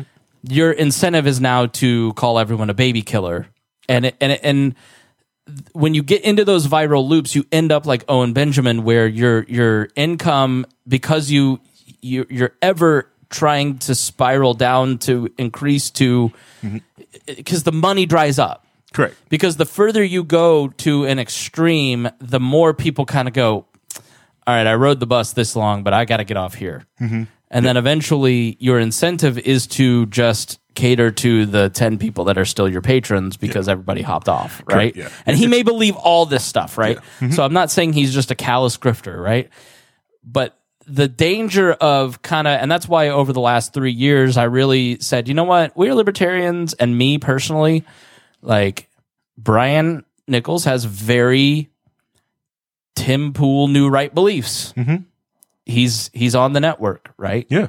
Reinhold has very. I mean, I think he has a Fauci button next to his um, his Ruth Gator Bader Ginsburg button. Probably. Um, probably. What what I, what I didn't want us to do was to. I just wanted to get through, Yeah. like and not and because on the other side of this is is people are going to have to be able to have a conversation without. I, I just never wanted us to pick a crowd and cater to just that crowd, and I, I don't know that that has been the right strategy. Um, but here we are. that's why I was talking to people like last night on on, on low key is like uh, th- when we talk about contracts and stuff like that is like Crowder. Crowder has I feel Crowder ha- also has a very ideological view how he wants to run his company, and I think you do too. You have a very ideological way you structure the um, the Weird Libertarian Network. You can see it on our contracts when we sign up with you, when we get everything else done, um, and it's not really to make money. And I think when he when you butt up against a Daily Wire, who's they're they i don't think they have an ideological idea other than they know this makes money this prints money counterculture prints money the culture went this way we're going this way into daily wire they're go, they're there to print money I just look at it as a Christian and go, I can't make my content picking on other people. I can't I can't do that. And and I can't I, would love to do some of the content we did in 2016, 17 because it was more popular. Yeah But morally it wasn't healthy for any of us. Like, I don't know. I just I look at it and I go at the end of the day, like uh, I haven't had time the last two years to execute all this stuff the way that I wanted to. So, but I just look at the choices that a lot of people make, and I go, I just have to see Jesus in the next life, and I mm-hmm. don't want to have to answer for that because I needed ten more Patreon subscriptions. Yeah. you know what I mean. And mm-hmm. I, I I just I pick people on this network who are not going to pick on each other mm-hmm. believe me, there's a lot of tension behind the scenes always between all of these personalities that you hear on this show uh, and between the different hosts. But it's not on air, it's private and it's committed to being nice to each other and respectful of other people's differing opinions. Yeah. So that comes out on the air. Like that's a, that's my ideological method of doing this is just trying to to, to like mutual respect. So I don't know. Um, but yeah, so Crowder, um, and I don't even, but I feel like he was a horrifying jerk five years ago, but now he's like a moderate. All right. Uh, am I am I wrong about still that? like well the thing is like I don't even think he was just a jerk. I think he was just a guy with a stick poking things out, trying to figure Yeah. out his thing, what is going on, and also realizing like the raw deal that everyone was giving, and then people were saying like, "Hey." We may be hitting you with the stick, but you can't complain about it. And if you've been online in these in YouTube and Twitch spaces, that's kind of how it was. If you had a right leaning bent or wasn't far radical Mm-hmm. left, it was. Anytime you opened your mouth, it's like you got hit with a stick. And anytime you complained about it, like we're not hitting with the stick. I don't know what you're talking about. So is it? I, I would argue that this is true. Like it is necessary for a Crowder. It is necessary for um, a, a Rogan or some of these people to just sort of build an, a co. Uh, uh, ta ta like the the uh, Ru- the Russian hockey player. Yeah. I don't agree. I'm I promise to stay neutral, mm-hmm. but allow me to exist in this space and do my job without making me do something political. Because I don't agree with your agenda, the the ability to be neutral has mm-hmm. gone away. Correct. and you have to have people who are willing to put their careers on their line, like this hockey player, to go. Mm-hmm. I have different values. I'm going to abstain, yeah, and I'm not going to be hateful about it. Mm-hmm.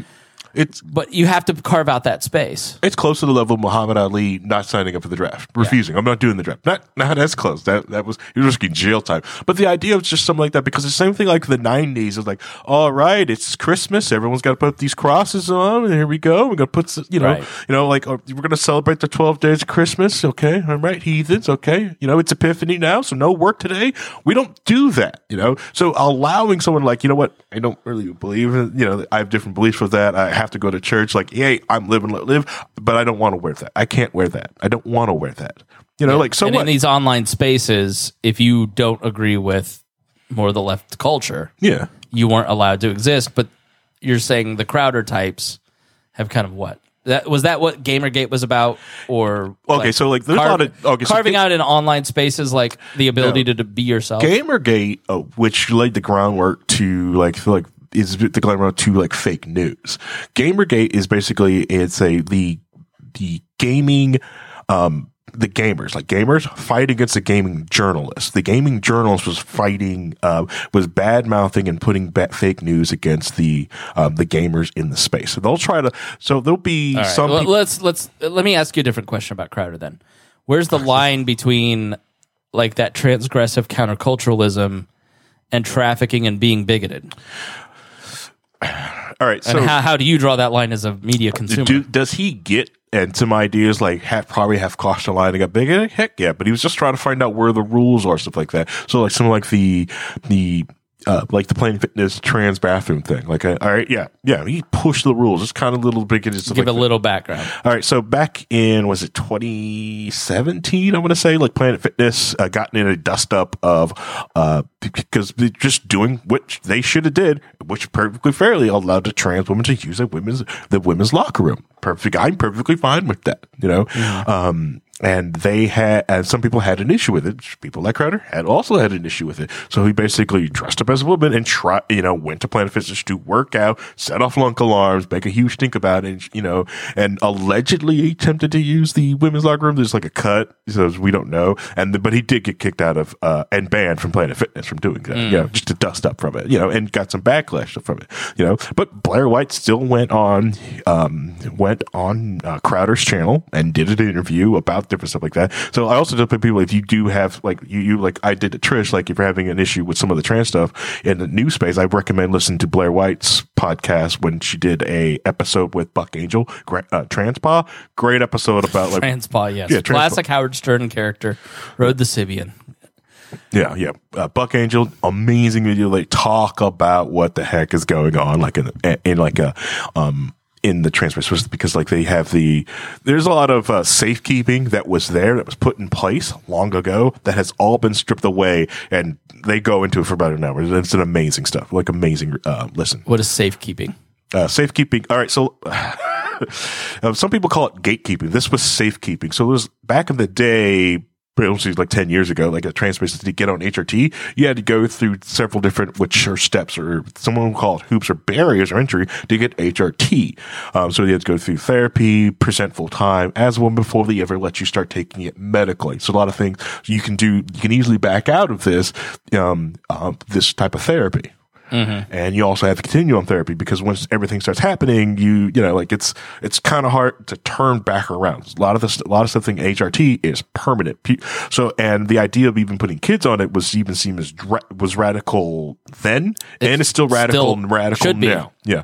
It is, it, to me, it's egregious. The idea, uh, me personally, is that people are allowing puberty blockers out there. Al- Also the lie that it is reversible. It is not reversible. Puberty blockers are not reversible. Yeah. These are dangerous, uh, drugs that you're giving to pu- prepubescent kids. I think, and you had a, a, another friend, a close person Mm-hmm. transition, and we had Maya here on the network. Like we learned a lot about all this stuff, Mm-hmm. and I think people who just kind of go, yeah, if they're eight and they feel this certain way, they should be allowed to do what they want, and I don't think that's true at all. Yeah. Like th- these are permanent decisions, Correct. and some of those people that we knew ten years ago regret a lot of the permanent decisions that they Correct. made. A lot of permanent decisions that they've made. And also, if there's a big difference just allowing a kid to put on a dress or put on like what wears like clothes, stereotypical boys clothes and just allowing them to just dress.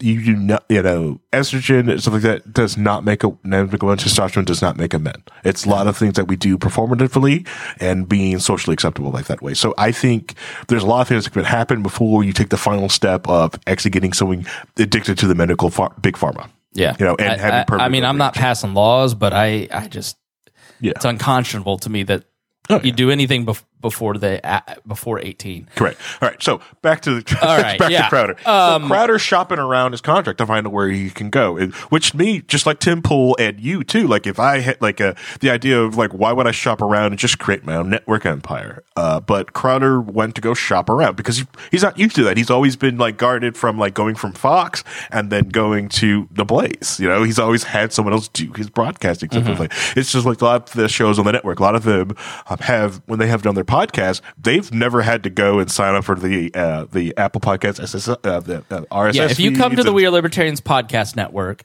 like if you're Harry with Loki Wall or you're Brian with the Brian Nichols show, yeah. all you all you do is upload. I even upload Harry's show, but like Brian edits his show and uploads his show, but he doesn't have to apply it to Apple. He doesn't have to do all that. I'm the one that is managing ad sales. I'm the one that is, you know, when our sponsor was here today, I'm the one take I'm doing the sale, right? So if you're working for like a Daily Wire, which full disclosure works with the same company that my day job works with, which is Westwood One. Westwood One is uh I believe they're still at Westwood One, but they they um or Cumulus Podcast Network is what it's called now. Um, and Westwood's the radio side, but the Cumulus Podcast Network sells the ads for Daily Wire and Ben Shapiro. They don't have their own sales team. Right. They're the ones that are they hire professional salespeople to, to to package that in. Same with the Blaze. The Blaze has a sales team, and so Crowder doesn't have to worry about selling advertising Right. on his show.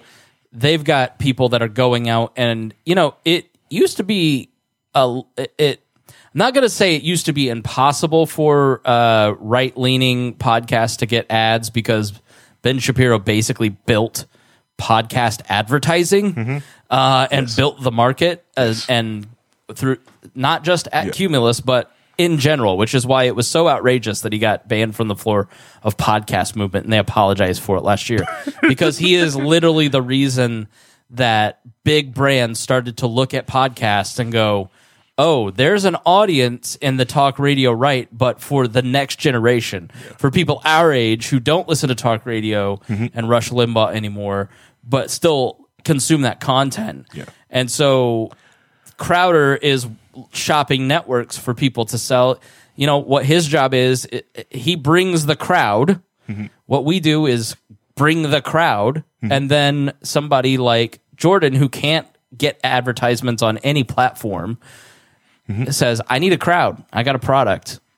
Right, and I say, "Okay, well, airtime's this much, and you, and I'll throw in an appearance on the show."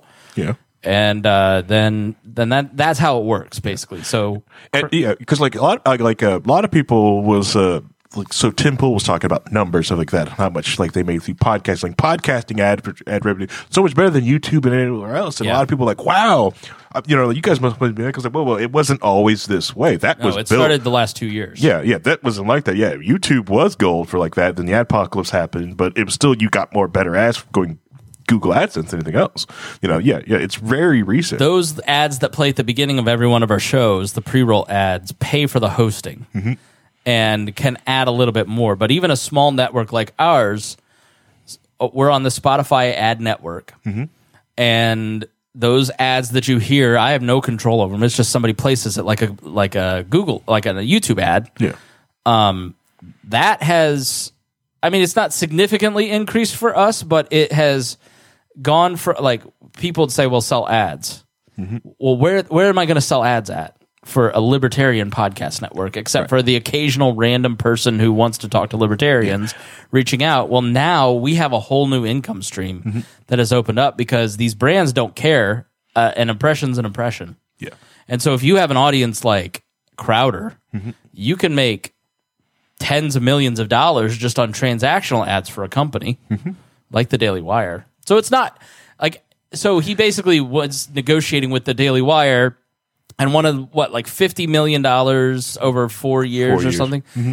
And and people are like, "Oh, that's a crazy amount of money." But if you knew like I know the amount of money that can flow through a company like the Daily Wire because of the size of somebody's audience like Crowder, mm-hmm. it's not really a crazy amount of money. It's mm-hmm. just a brand new amount of money in a brand new space. But like if you're a radio talk show host, that's not a crazy amount of money at all. Rush Limbaugh was bringing in hundreds of millions of dollars Yeah. per contract. Now that's not saying the Daily Wire contract was good. Like I'm saying, like if Spank, even if Spangle was offered that fifty million dollar contract, I don't think you would take it either. Why? The- oh, the idea that like everything you would have to uh, do. What, what was it about that contract that he found objectionable? All right. So one thing that he did find objectionable to, which some people say like that's fair, but it not, is that if the Daily Wire pay, they own what you've made in perpetuity. Oh, yeah, If they no. paid for that, but because they're like, well, we paid for you to set this thing up. We paid for all this. It's like, yeah, but no. If I leave here, I'm leaving with. Okay, so there's there's different ways to do this, right? So if you pay the production costs, you own the content. Yeah. If I pay the production costs, I own the content. Mm-hmm. But the amount of responsibility that you have, if you are not, like, I've I'm the one that has to buy all the crap in this room. I'm the one that has to maintain it, and mm-hmm. then when it breaks, I mean, I have a budget of a few thousand dollars a year for different services mm-hmm. online and equipment. And it'd be great if somebody could just say here's a check to run all that and we'll hire a graphic designer to mm-hmm. come in and do your logos and we'll have this person that person. So you know but you don't own your content. And so when you leave mm-hmm. you don't get to take those shows with you. And let me tell you the the back catalog of this podcast mm-hmm. the 700 podcasts that are out there mm-hmm. that's a significant amount of ad revenue that gets driven because of those old pre-rolls because people do go back and listen to our old catalog. So you know It's- it's, it's a it's a huge asset that you'd be giving up if just for the momentary trade-off of money Yeah, ma- and it's massive. It's like, but they paid for the content. Yeah, the, I think the more of the issue is perpetuity. I can see ten, Yeah. ten- like if they it has to have a limit. They're like, well, ten years after I leave the network, you can have it, you know, or five years. You know, the first the five years after leaving the network, you own my back catalog. But after those five years, the back catalog becomes mine again. It's the same way if um, like Taylor Swift or any artist, music artist, it's like, all right, yeah, you were at our record label and you use all this, but you don't own your. she songs. left the record label and wasn't it she lost access Yeah. to her to her back catalog had to re re Yeah, remaster, remaster, redo, everything. everything, Re- yeah. re-record it, so she could then use those records Correct. because she lost permission. Yeah. So and it was like that's purpose is like no no no. If you put it in music terms, it makes more sense than like no, I refuse to sign that crap. Yeah. Um, it that's you know well, yeah yeah yeah yeah. Ryan Hall just mentioned in the chat room. Yeah, Neil Young. Yes, Neil Young. Yeah, not owning the crap like you have done in the place. So like yeah, that's what I'm saying. Like you wouldn't have signed that. You know, you would have been like, oh my god, look at all this money. But like, wait a minute, you own my back catalog. No, the idea I think, and the other idea of, and also the docking of the fees. Like, so, like every time, like, okay, you get demonetized from YouTube, so like that, you came to the ad reads, right? You know, they docked about twenty five percent. You know, if they can't replace it in ninety days, but but Crowder's constantly getting banned. Yeah. you know? it's the same way. Like, if you know, like, um, like right now, like you, you would have just got dinged twenty five percent of the income that you would have made from the, the uh, uh, from the No, network. from so so part of the contract, right, was that if he got banned or demonetized from these services, Mm-hmm. then they'd take a, a rep. But that is perfectly reasonable. Like we're we don't make any money. We make eleven cents a, a month on YouTube revenue. yeah, um, literally. So it's no revenue generator, but at the day job, we make a good amount of revenue from YouTube. I took the uh, Twitch money um, last year and I bought us a mini fridge. Nice. How much was it? it? was fifty bucks. right so but if there's Yeah, no, no, no. but if there's uh you know like if we lost monetization on the work account that'd be a significant hit to our revenue Yeah. and then if you're if you're crowder and you're bringing in let's say 20 million dollars a month on ad revenue Mhm. okay uh all right let's say let's say probably a more realistic figure um 500,000 to a million dollars in ad revenue which is probably what crowder Probably. just for YouTube Mhm. and it may be a lot more Yeah. um if I'm paying you because I'm taking in that money Mhm.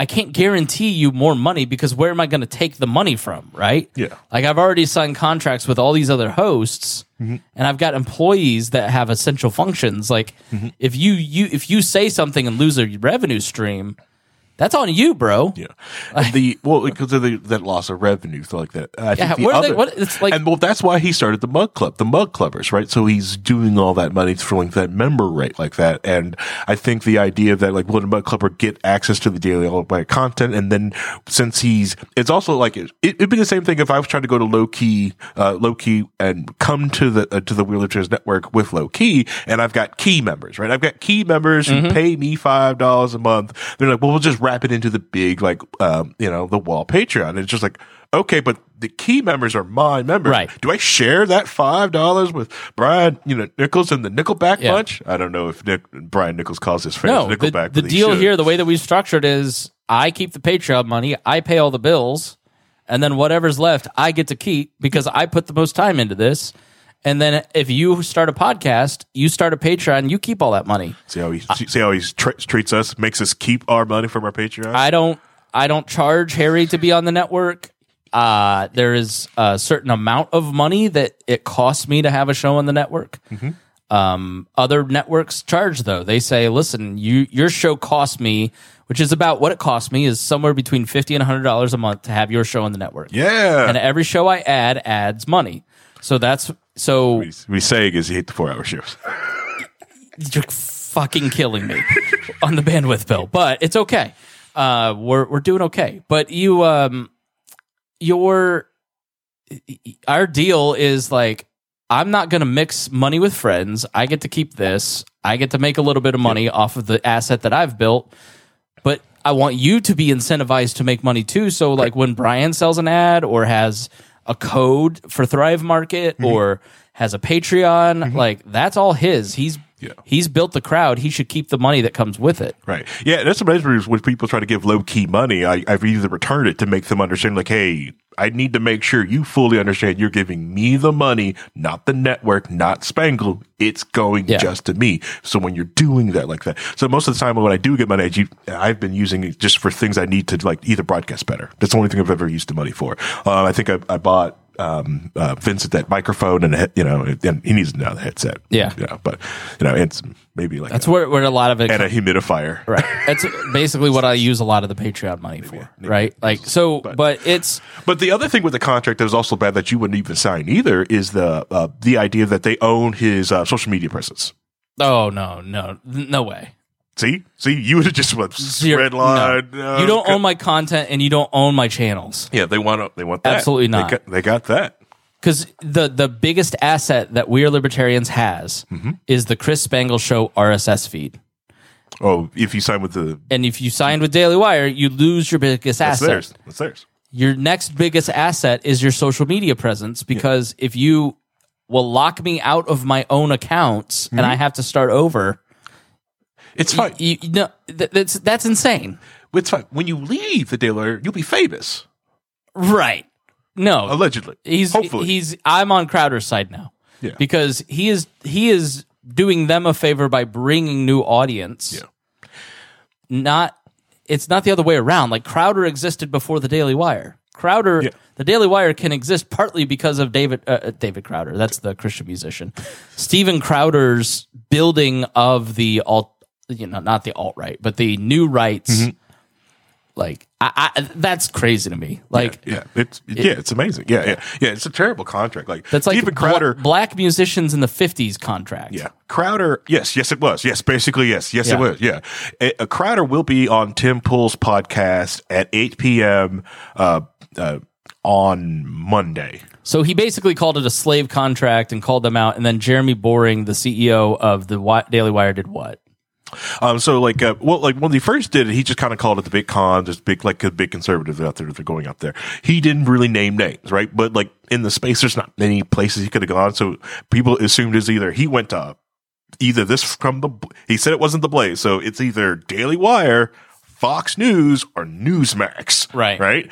And, uh, and then a lot of people go like, wait a minute, you know, cause they were looking at the contract. There's no way this is a Newsmax because people from Newsmax are like, that's not one of our contracts. There's no way they had that much money. Right. Yeah. Daily was like, Wire has what? that's what, and so it finally was just like this. Everyone was just speculating. This is the Daily Wire. So Jeremy Boring got out in front, you know, and unfortunately, like also released payment numbers too. You know, like yep, this is our contract. This is our standard contract, and um, it was basically gone trying to go on air and basically painted themselves in a great light. This is well, this is basically our initial contract. He's supposed to take his lawyer to go redline it, is and go through negotiations. But yeah, and Crowder has lawyers. He can do that. He's probably has done that. We don't know proof. He, we don't know, but either. But we also know in the initial contracting phase that he's looked at that as- and tossed it back at him. It's like. I don't know what that is. Give me a real offer. I don't want your boilerplate crap. And there's like, no, we always do this.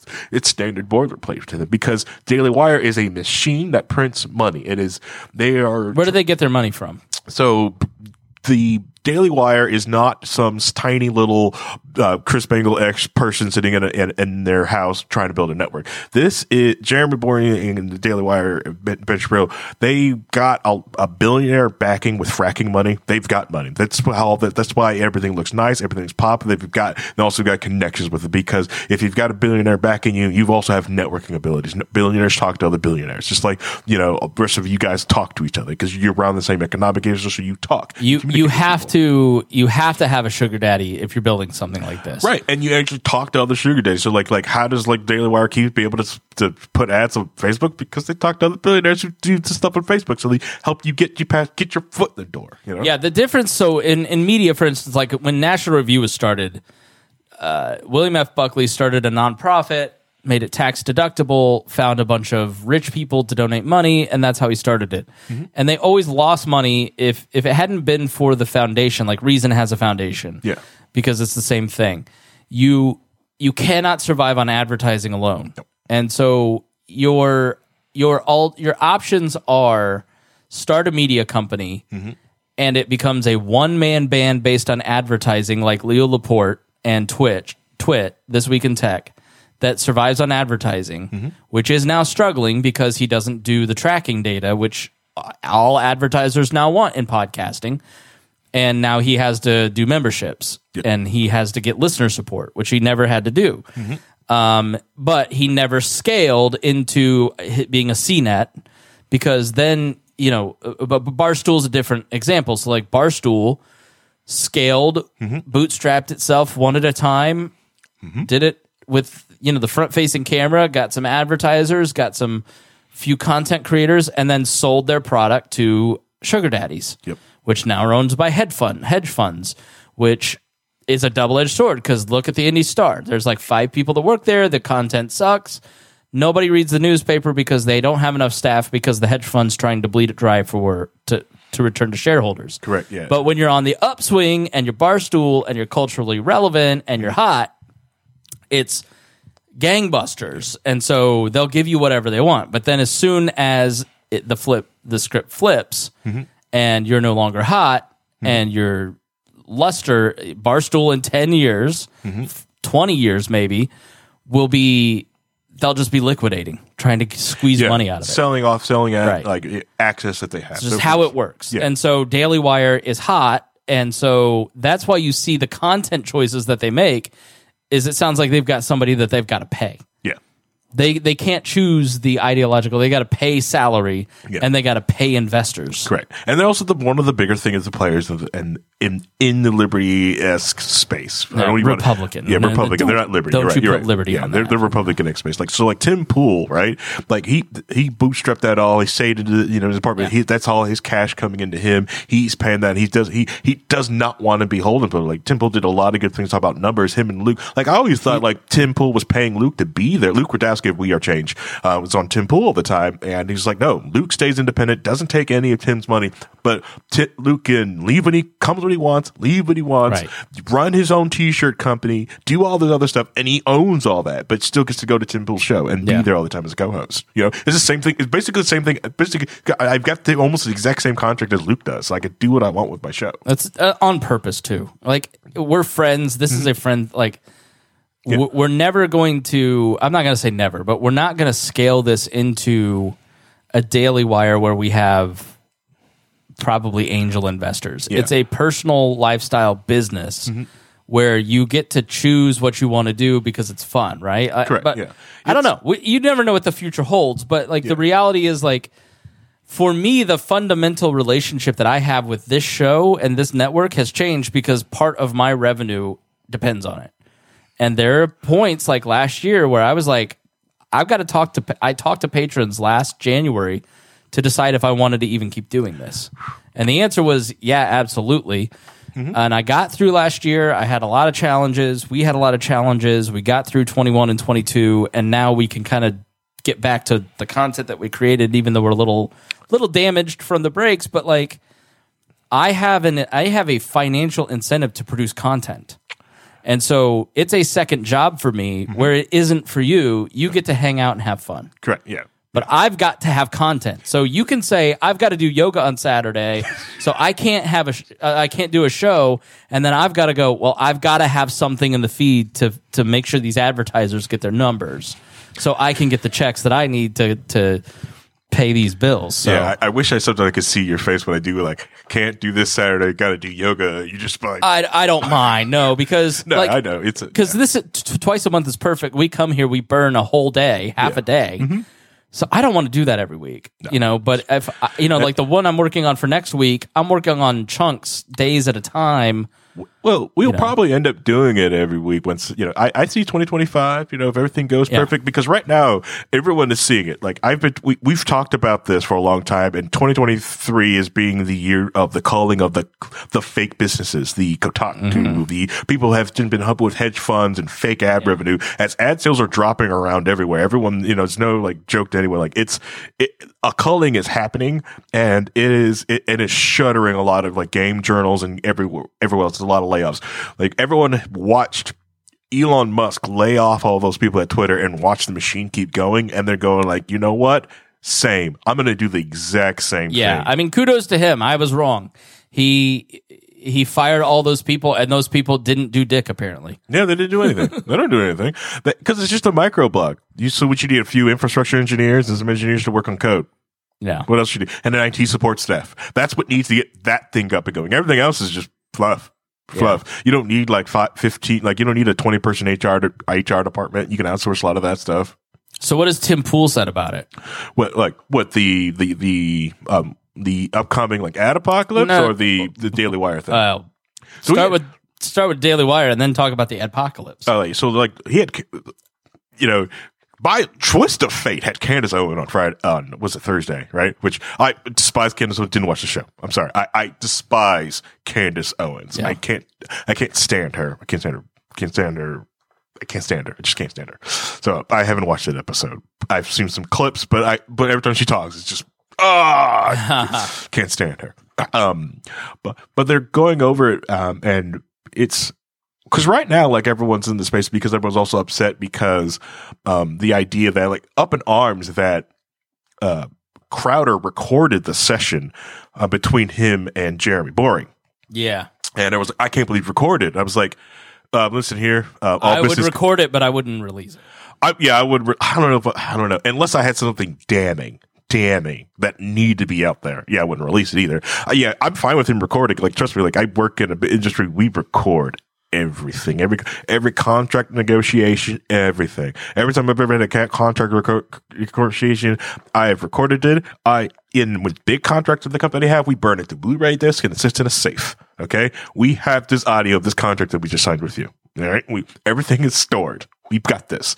Right. Uh, but the idea of releasing it, yes, it wasn't a break of trust of friendship like that for two friends, but was they ever friends or just business partners? You know? Yeah, potential business. They may not may, may know each other in passing. Yeah, and, yeah. And he probably also knew, like, he probably also understood that once I release this video, I'm burning this bridge, but he also uh, probably underrealized, like, the bridge is probably already burned. He's not going to be able to work with him. And like I said, like, when it comes to everything, the, the mug clubbers are, or clubbers are they are a group. They are strong. They will sit together. He can get people to go into physical spaces, sell out crowds in BFE towns.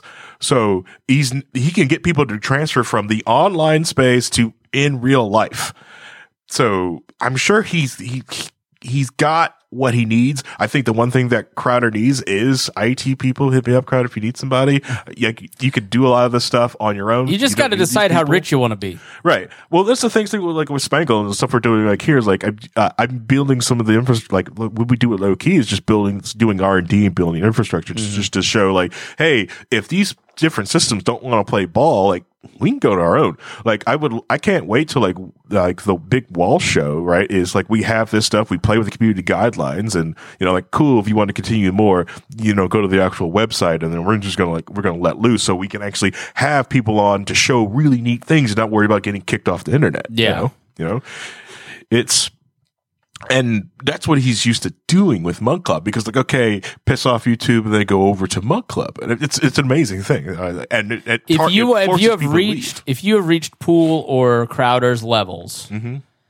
you you have a choice to make. yeah, You can do what Pool does: have a nice house, have a nice car, Mm-hmm. take vacations probably when you want, yeah, save a ton of money in your 401k, Mm-hmm. have a really good 10 years, and never really have to work again. And you'll always ha- he will always have an audience. Yes. He has reached critical mass. He never has to worry about having people pay his bills. Now, is he probably buying two houses and villas in France? No. No. But Crowder sounds like he wants the villa in France and the Rush Limbaugh money where he is buying half of the Buffalo Bills and uh, right like I don't think that's what Crowder wants to do.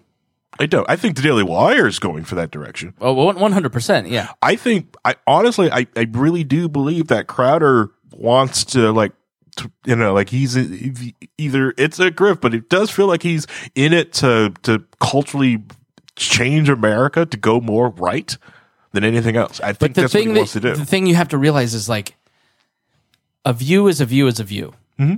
Okay, and y- if you can get, um, you can spend six months Mm-hmm. working on a really cool video, and you can spend five thousand dollars on a videographer to make that cool video happen.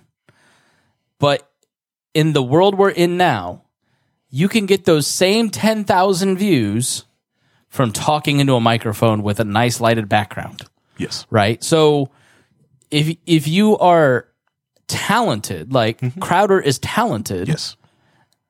what do you really need, right? Like, so I, I- don't know. I guess that's where I look at it and I go, do, do, you know, 50, I'm not, I'm not bagging on the guy for money. Like if I could get fifty million dollars from a contract, I would. If I, I I wouldn't give up what he wa- was asked to give up. It just wouldn't happen. Like I wouldn't be owned outright by a, a different network. He's not a nobody who needs the Daily Wire for institutional lift. Like I applied at some point over the last couple of years, three years, to other media outlets, mm-hmm. and I got kind of a quasi offer from one of them. Oh, and I never know you did that. yeah. And I decided not to do it because it was going to cost me this. Mm. And I make a good living doing this, doing consulting, and doing my full time job. But the institutional lift of having gone and worked at one of those places or all, both of those places, um, I would have been like not just a just a dude with a podcast out in the Midwest. You're now a blue check mark because you're attached to this institution, right?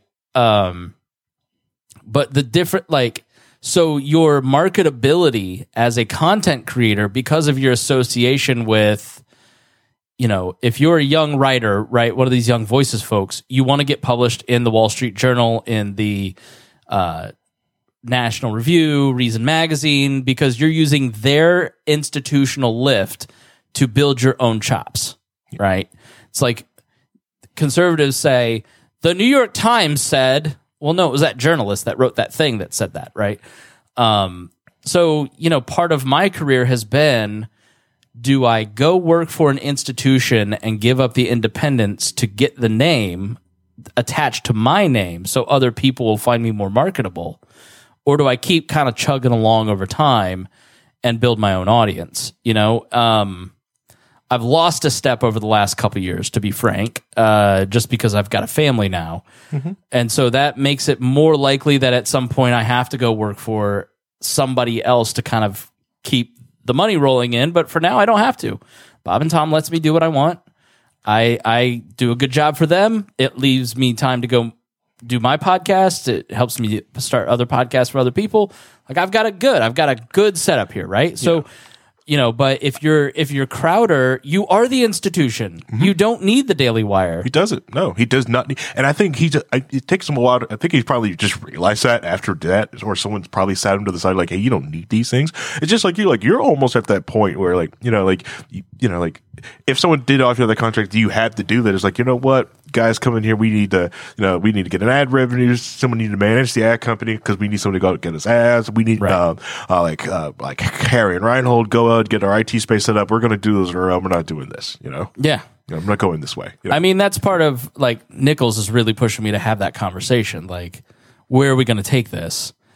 Um, but it requires me to do more logistical work behind the scenes and business manager stuff, as opposed to the content creation, which is what I really enjoy. Like my bliss Yeah. is what I did last night, which was researching and reading and writing a script.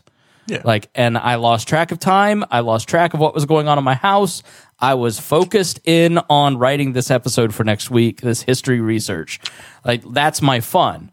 But you you have a choice. Like, you can do that, or you can do working with the sponsor to make sure that the copyrights are point and make mhm. sure that you're paid and that he's paid.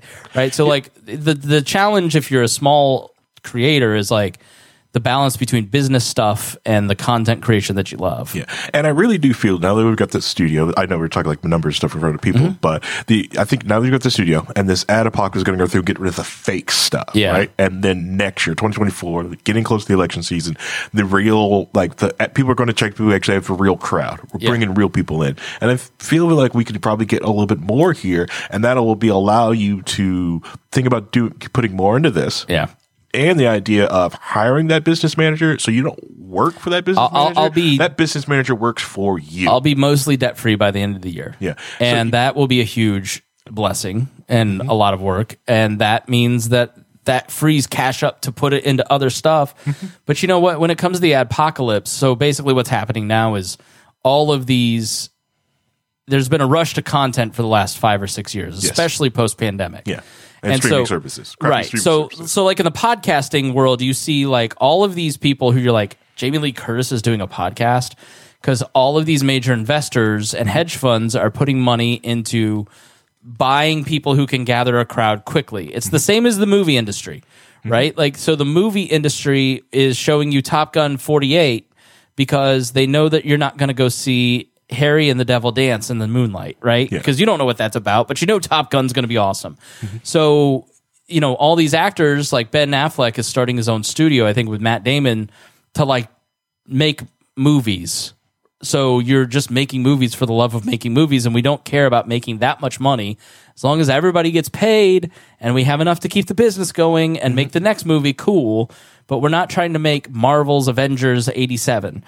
Um, you know, and so because we are libertarians, and I've been very intentional about this, um, we've never lived off of ads. Ads are really nice when we get them. They can help fund, you know, other things, and they can be a nice payout for our hosts. But we have never depended on the ads. We have always depended on the audience that we bring. The audience that we bring has shrunk a little bit over the last year, and that is my fault. Um, but it's still enough. We still have enough patrons to make sure that everything's paid. And we're now getting the content to a point where we know how to create a crowd. We know how to bring people to this podcast and stay interested in it.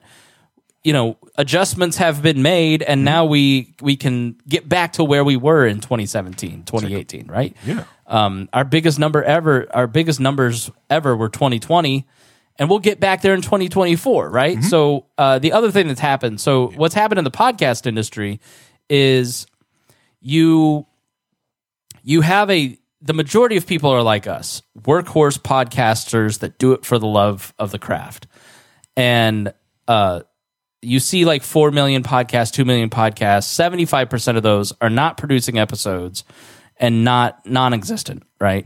And then there's a smaller number like us who are kind of the workhorses, and then there's like the elite of about probably 600, 700 podcasts. It's less than a thousand podcasts that get all the headlines.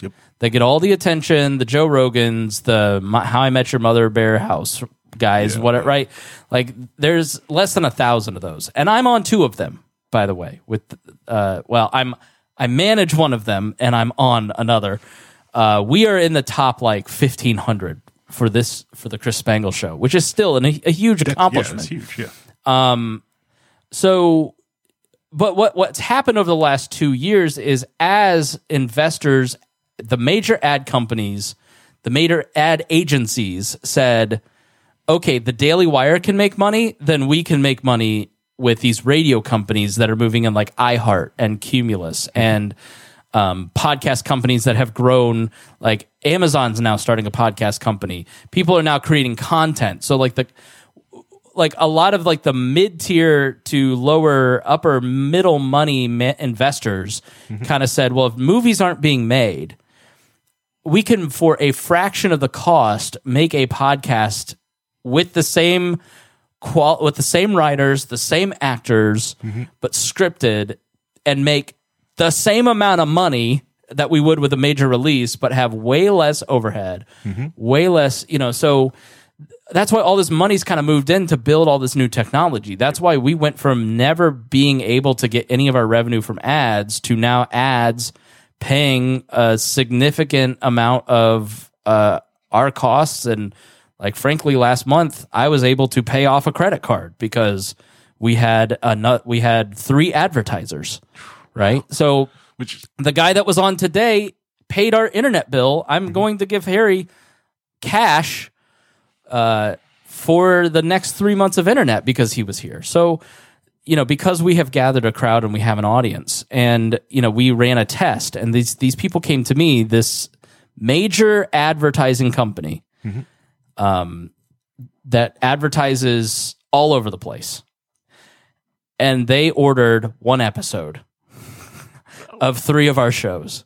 And I said to them, I will do this and I will take your some hundred, uh, hundred dollars or whatever, but you're asking for one episode. I don't know what that's going to do. Advertising requires repetition.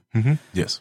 And this audience did so well with that tiny, tiny order that we secured a longer, bigger run this fall when that big ad agency wants to do it. So, a mid tier podcast. So, I was told two years ago, oh, you've only got these tens of thousands of downloads for your network, there's no ad agency that's going to look at you. And uh, we, you have to be in the hundreds of thousands a month.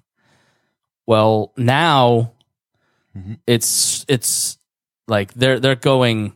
Well, if we get thirty five of these mm-hmm. that are in the right demo we want, then you're in the hundreds of thousands, right? So they these ad companies have hired a bunch of staff. So there's all kinds of revenue coming into podcasting, mm-hmm. but there's a bunch of companies that like people have pumped investor money into to try and be the first the Facebook of podcasting Yeah. and they're all about to collapse. Correct. Yes. So, you know, like there's a company here called Casted, and I'm not casting aspersions on them. Uh, the, there's a company called High Alpha that invests in homegrown companies. They've put a lot of money into this podcast host, and it's going to be sink or swim time for them. Are you offering a different enough product at a cheap enough price? That enough people, when they go, you know what? I had this podcast. I, I did it for a year and a half. I've got 35 episodes. I've been paying this bill for 60 bucks a month to keep this out there. Ah, money's tight. I got to cancel it. Right. And when all those cancellations tumble in this year as we go through a recession, you're going to see podcast company after podcast company kind of dry up because we've Correct. ended the merger. So what happened over the last two years was mergers and acquisitions. Everybody started a company in 2017 and 2018 for podcasting, mm-hmm. starting a host or a transcription service or a headliner that creates, you know, some little gadget that you spend five bucks a month. And then their, their goal was not to make profit. Their goal was to get bought out by other major companies or Amazon or whatever. Mm-hmm. Same with different shows, big shows like, you know, I don't know who listens to Alexandra Cooper on Spotify, but she got a major contract. And so now these big companies are going, hey, we got to lay off 30,000 people. Lay off the podcast division. They only bring in one thirty secondth of the of the stupid thing of the of the total budget. So let's just kill that division off. Um, and so you're going to have all these companies that got bought out start shutting down, companies that are in the early stages of starting shut down. You're going to have, so you're just going to, it's like basically social media 2008, Yeah. nine, Yeah. Nine. and you're going to end up with in about four years, three years, five or six companies that control podcasting. It's going to be Spotify. It's going to be Amazon. It's going to be, um, uh, Libsyn, which I, I think is owned by a major conglomerate. It's going to be, you know, that's why I'm on Megaphone. That product's not going anywhere Yes. I go. Yes. right? Yeah. But like we were on Fireside, which I loved, but Fireside's not. I mean, they're they're not evolving, They're right? s- They're not stable, right? So, um, you know, but the the danger of that is those five companies now control distribution and advertising and start implementing brand safety and start controlling what content you get. And so podcasting is like 10, 15 years behind where the social media craze was. And we will get to the point where when we're in the middle of doing a freaking gun episode, Yeah. you'll just see your podcast episode disappear. It's happened to people like Pete Quinones where mm-hmm. their episodes just are gone off of Spotify. Yeah. But that's why Adam Curry, who, who invented podcasting, has started the Podcast Index and Podcasting 2.0 to like build an infrastructure that in, like creates an insurance against that. Correct. Yeah, yeah, like RSS feeding and doing like that from the site. That's why like putting in the email list because you can get the RSS feed pure from that and pr- Yeah. from that. Or just as a fact, like I think the all right before like just in case anyone decides to like because it's going to probably happen this year or sometime like that. Someone's going to go like a blockchain based podcast distribution. Don't do that. We actually have a great technology if you want a decentralized way to share podcasts or videos around. It's you know, it's you know, it's very complicated. It's not. It's a uh, what is it called? Uh, I just lost it. I'm having a brain fart right now. I know. Well, is it now? yeah, stay uh, stay tuned because the reality of this is that three years ago, four years ago, there was no way that I could consider doing this full time. But now we're at the point where, as long as you live a a, a life that is so, not Can I afford to get you to go full time? We'll see. That may take 10 years, but Yeah. it all depends on how many people join the Patreon and what kind of uh, show we can build and how, how many funding mechanisms. It really just comes down to the crowd supporting us. Yeah. Like if you love content creators, if you've listened this far, two hours into this stupid podcast, you're one of those people. Pitch in five bucks. Yeah. It, it's not a lot to you, but it, it cumulatively, cumulatively means a lot to us. So. It'd be like a month of lawyers going back and forth for temperature in the office for me to go full time. I will not I will say that. well, look when you when you do shows and Mm-hmm. you get more downloads, that means I get more revenue, and you get more revenue, right? So like Hear that Loki? Key, key keyholes Yeah. of low key. He actually likes us. It's- he, doesn't really hate us. no, I hear all the trash that you talk. That's my coffee maker, by the way. That's not your coffee maker. Um, but you know, that's really what it comes down to. It's like the more, like, even if you're not listening to this show anymore, just keep it on there and keep the downloads going. Basically, what has happened in the last year is every single podcast, except for Freaks, top tier Freaks, have seen a 25% shedding of all of their download numbers. Every podcast I manage, mm-hmm. down 25%, 10 to 25% mm-hmm. um, big ones, little ones. Uh, it's just because the major company now that now controls how podcast downloads are calculated mm-hmm. changed one thing.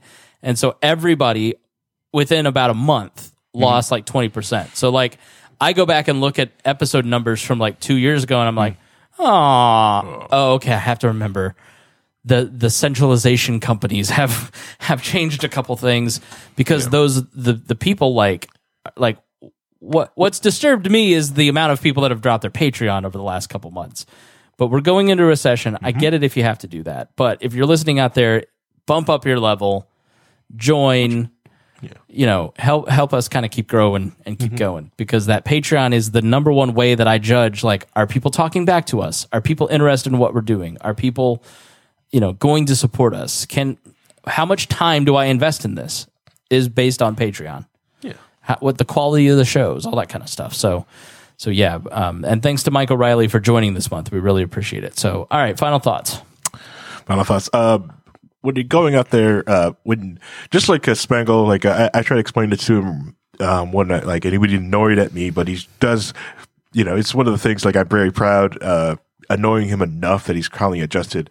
The hard road into something is probably the best road when starting something. Um, it's not perfect, but perfect is the enemy of completion of getting done. The idea of just because this is the hard way to do something, it's going to teach you something. So when you when you go to something easy or simple, that doesn't is not robbed from you. So a lot of people who did go into a lot of these podcast platforms are used to the easy button. I hit upload, everything else is done, and stuff like that. Or if you work to a network, you're not used to it. You never have to do it. it it's it robs you of that knowledge of having to sign that up. So I- you are controlling. by It's that. exactly right. The difference between me and most other podcasters is that I did all this on myself, uh, all myself. So now people are paying me hundreds of dollars an hour to do it for them. Mm-hmm. And some of the people that I talk to are like, not not just my day job, but like, I mean, like people that you you have heard of are like, all right, I need this skill. And so if you learn Adobe, mm-hmm. anything in Adobe, mm-hmm. just start doing it as a hobby. Yeah. Or even Canva, creating graphics. Oh, yeah, Canva's huge, yeah. Start a podcast just to get good at talking and researching and studying. Like Mm-hmm. Yeah. That marketable skill can can really work out well for you. like Excel. If you're an Excel expert, like you could put that in your resume. Like I'm just an ex- uh, expert at Excel formulas. Most companies will probably hire you just to have you on retainer. Or here's like this is our Excel expert right here.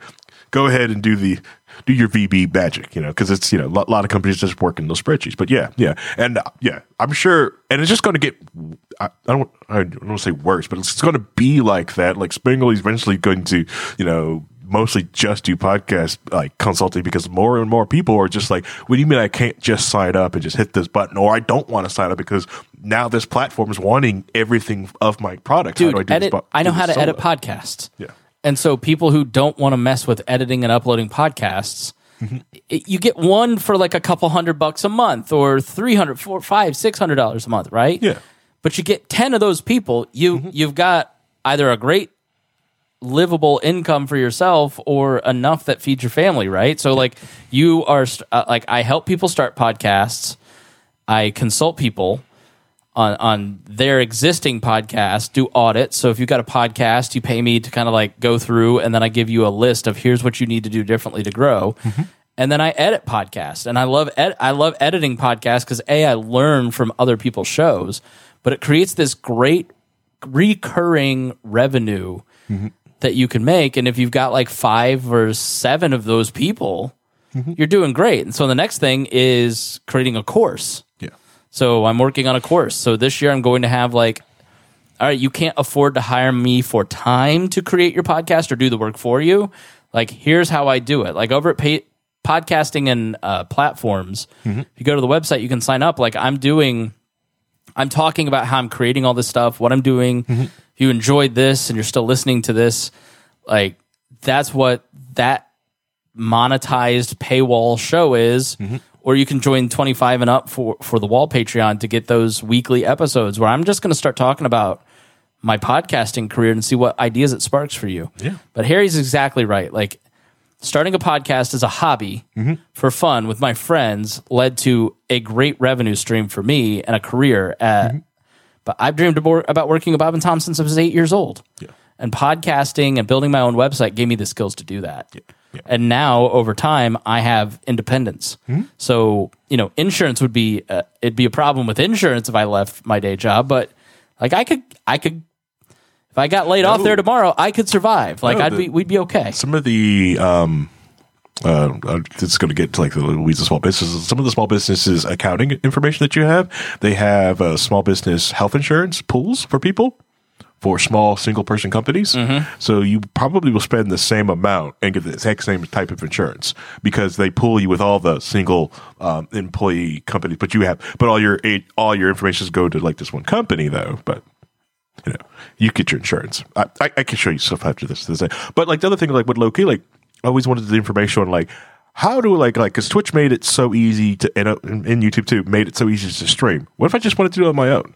So that's what Loki did. We spun up a server, figure out how hard it was, how difficult it was, what do we need to do that, and then like, okay, what if we wanted to build a Netflix or something like that, put things with paywall? Yeah, we can figure out how to do that. Yeah, we did it. We've got it. We've got it sitting here in the back burner. You know, have we? You know, but we just wanted to know how to do it because if we ever do it, it's going to be we'll probably do some with the easy button, but we want to make sure that we're not beholden to whoever we want with easy button and go like, "Ha, what are you going to do? Leave?" Boop. Yes, That's we own the domain. All that I've ever wanted for us and for myself is just freedom. Yep. is just I have a great place that I work. I get a lot of freedom. They're Mm-hmm. awesome to work for, but they also control my schedule, and I have to wake up at five fifty every day. So, so it's like all I've all I've been working towards for the last decade has been freedom, and it's totally possible in in the internet age where there's the ability to kind of get into this stuff and and start working at it. You you eventually get good enough that people will listen to you and pay you. So, uh, all right, thanks so much for joining us here. Please support our advertisers. Please uh,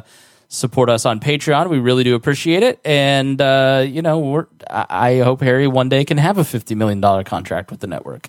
Uh, do it for Harry. Even if you don't like me, everybody likes Harry. So, all right, thanks so much. We appreciate it. My voice is officially done. Can you hear how weak my voice has gotten? Yeah, yeah. Yeah, so we need to go. This podcast was produced and edited by Chris Spangle and Leaders and Legends LLC. If you're interested in starting a podcast or taking yours to the next level, please contact us at leadersandlegends.net.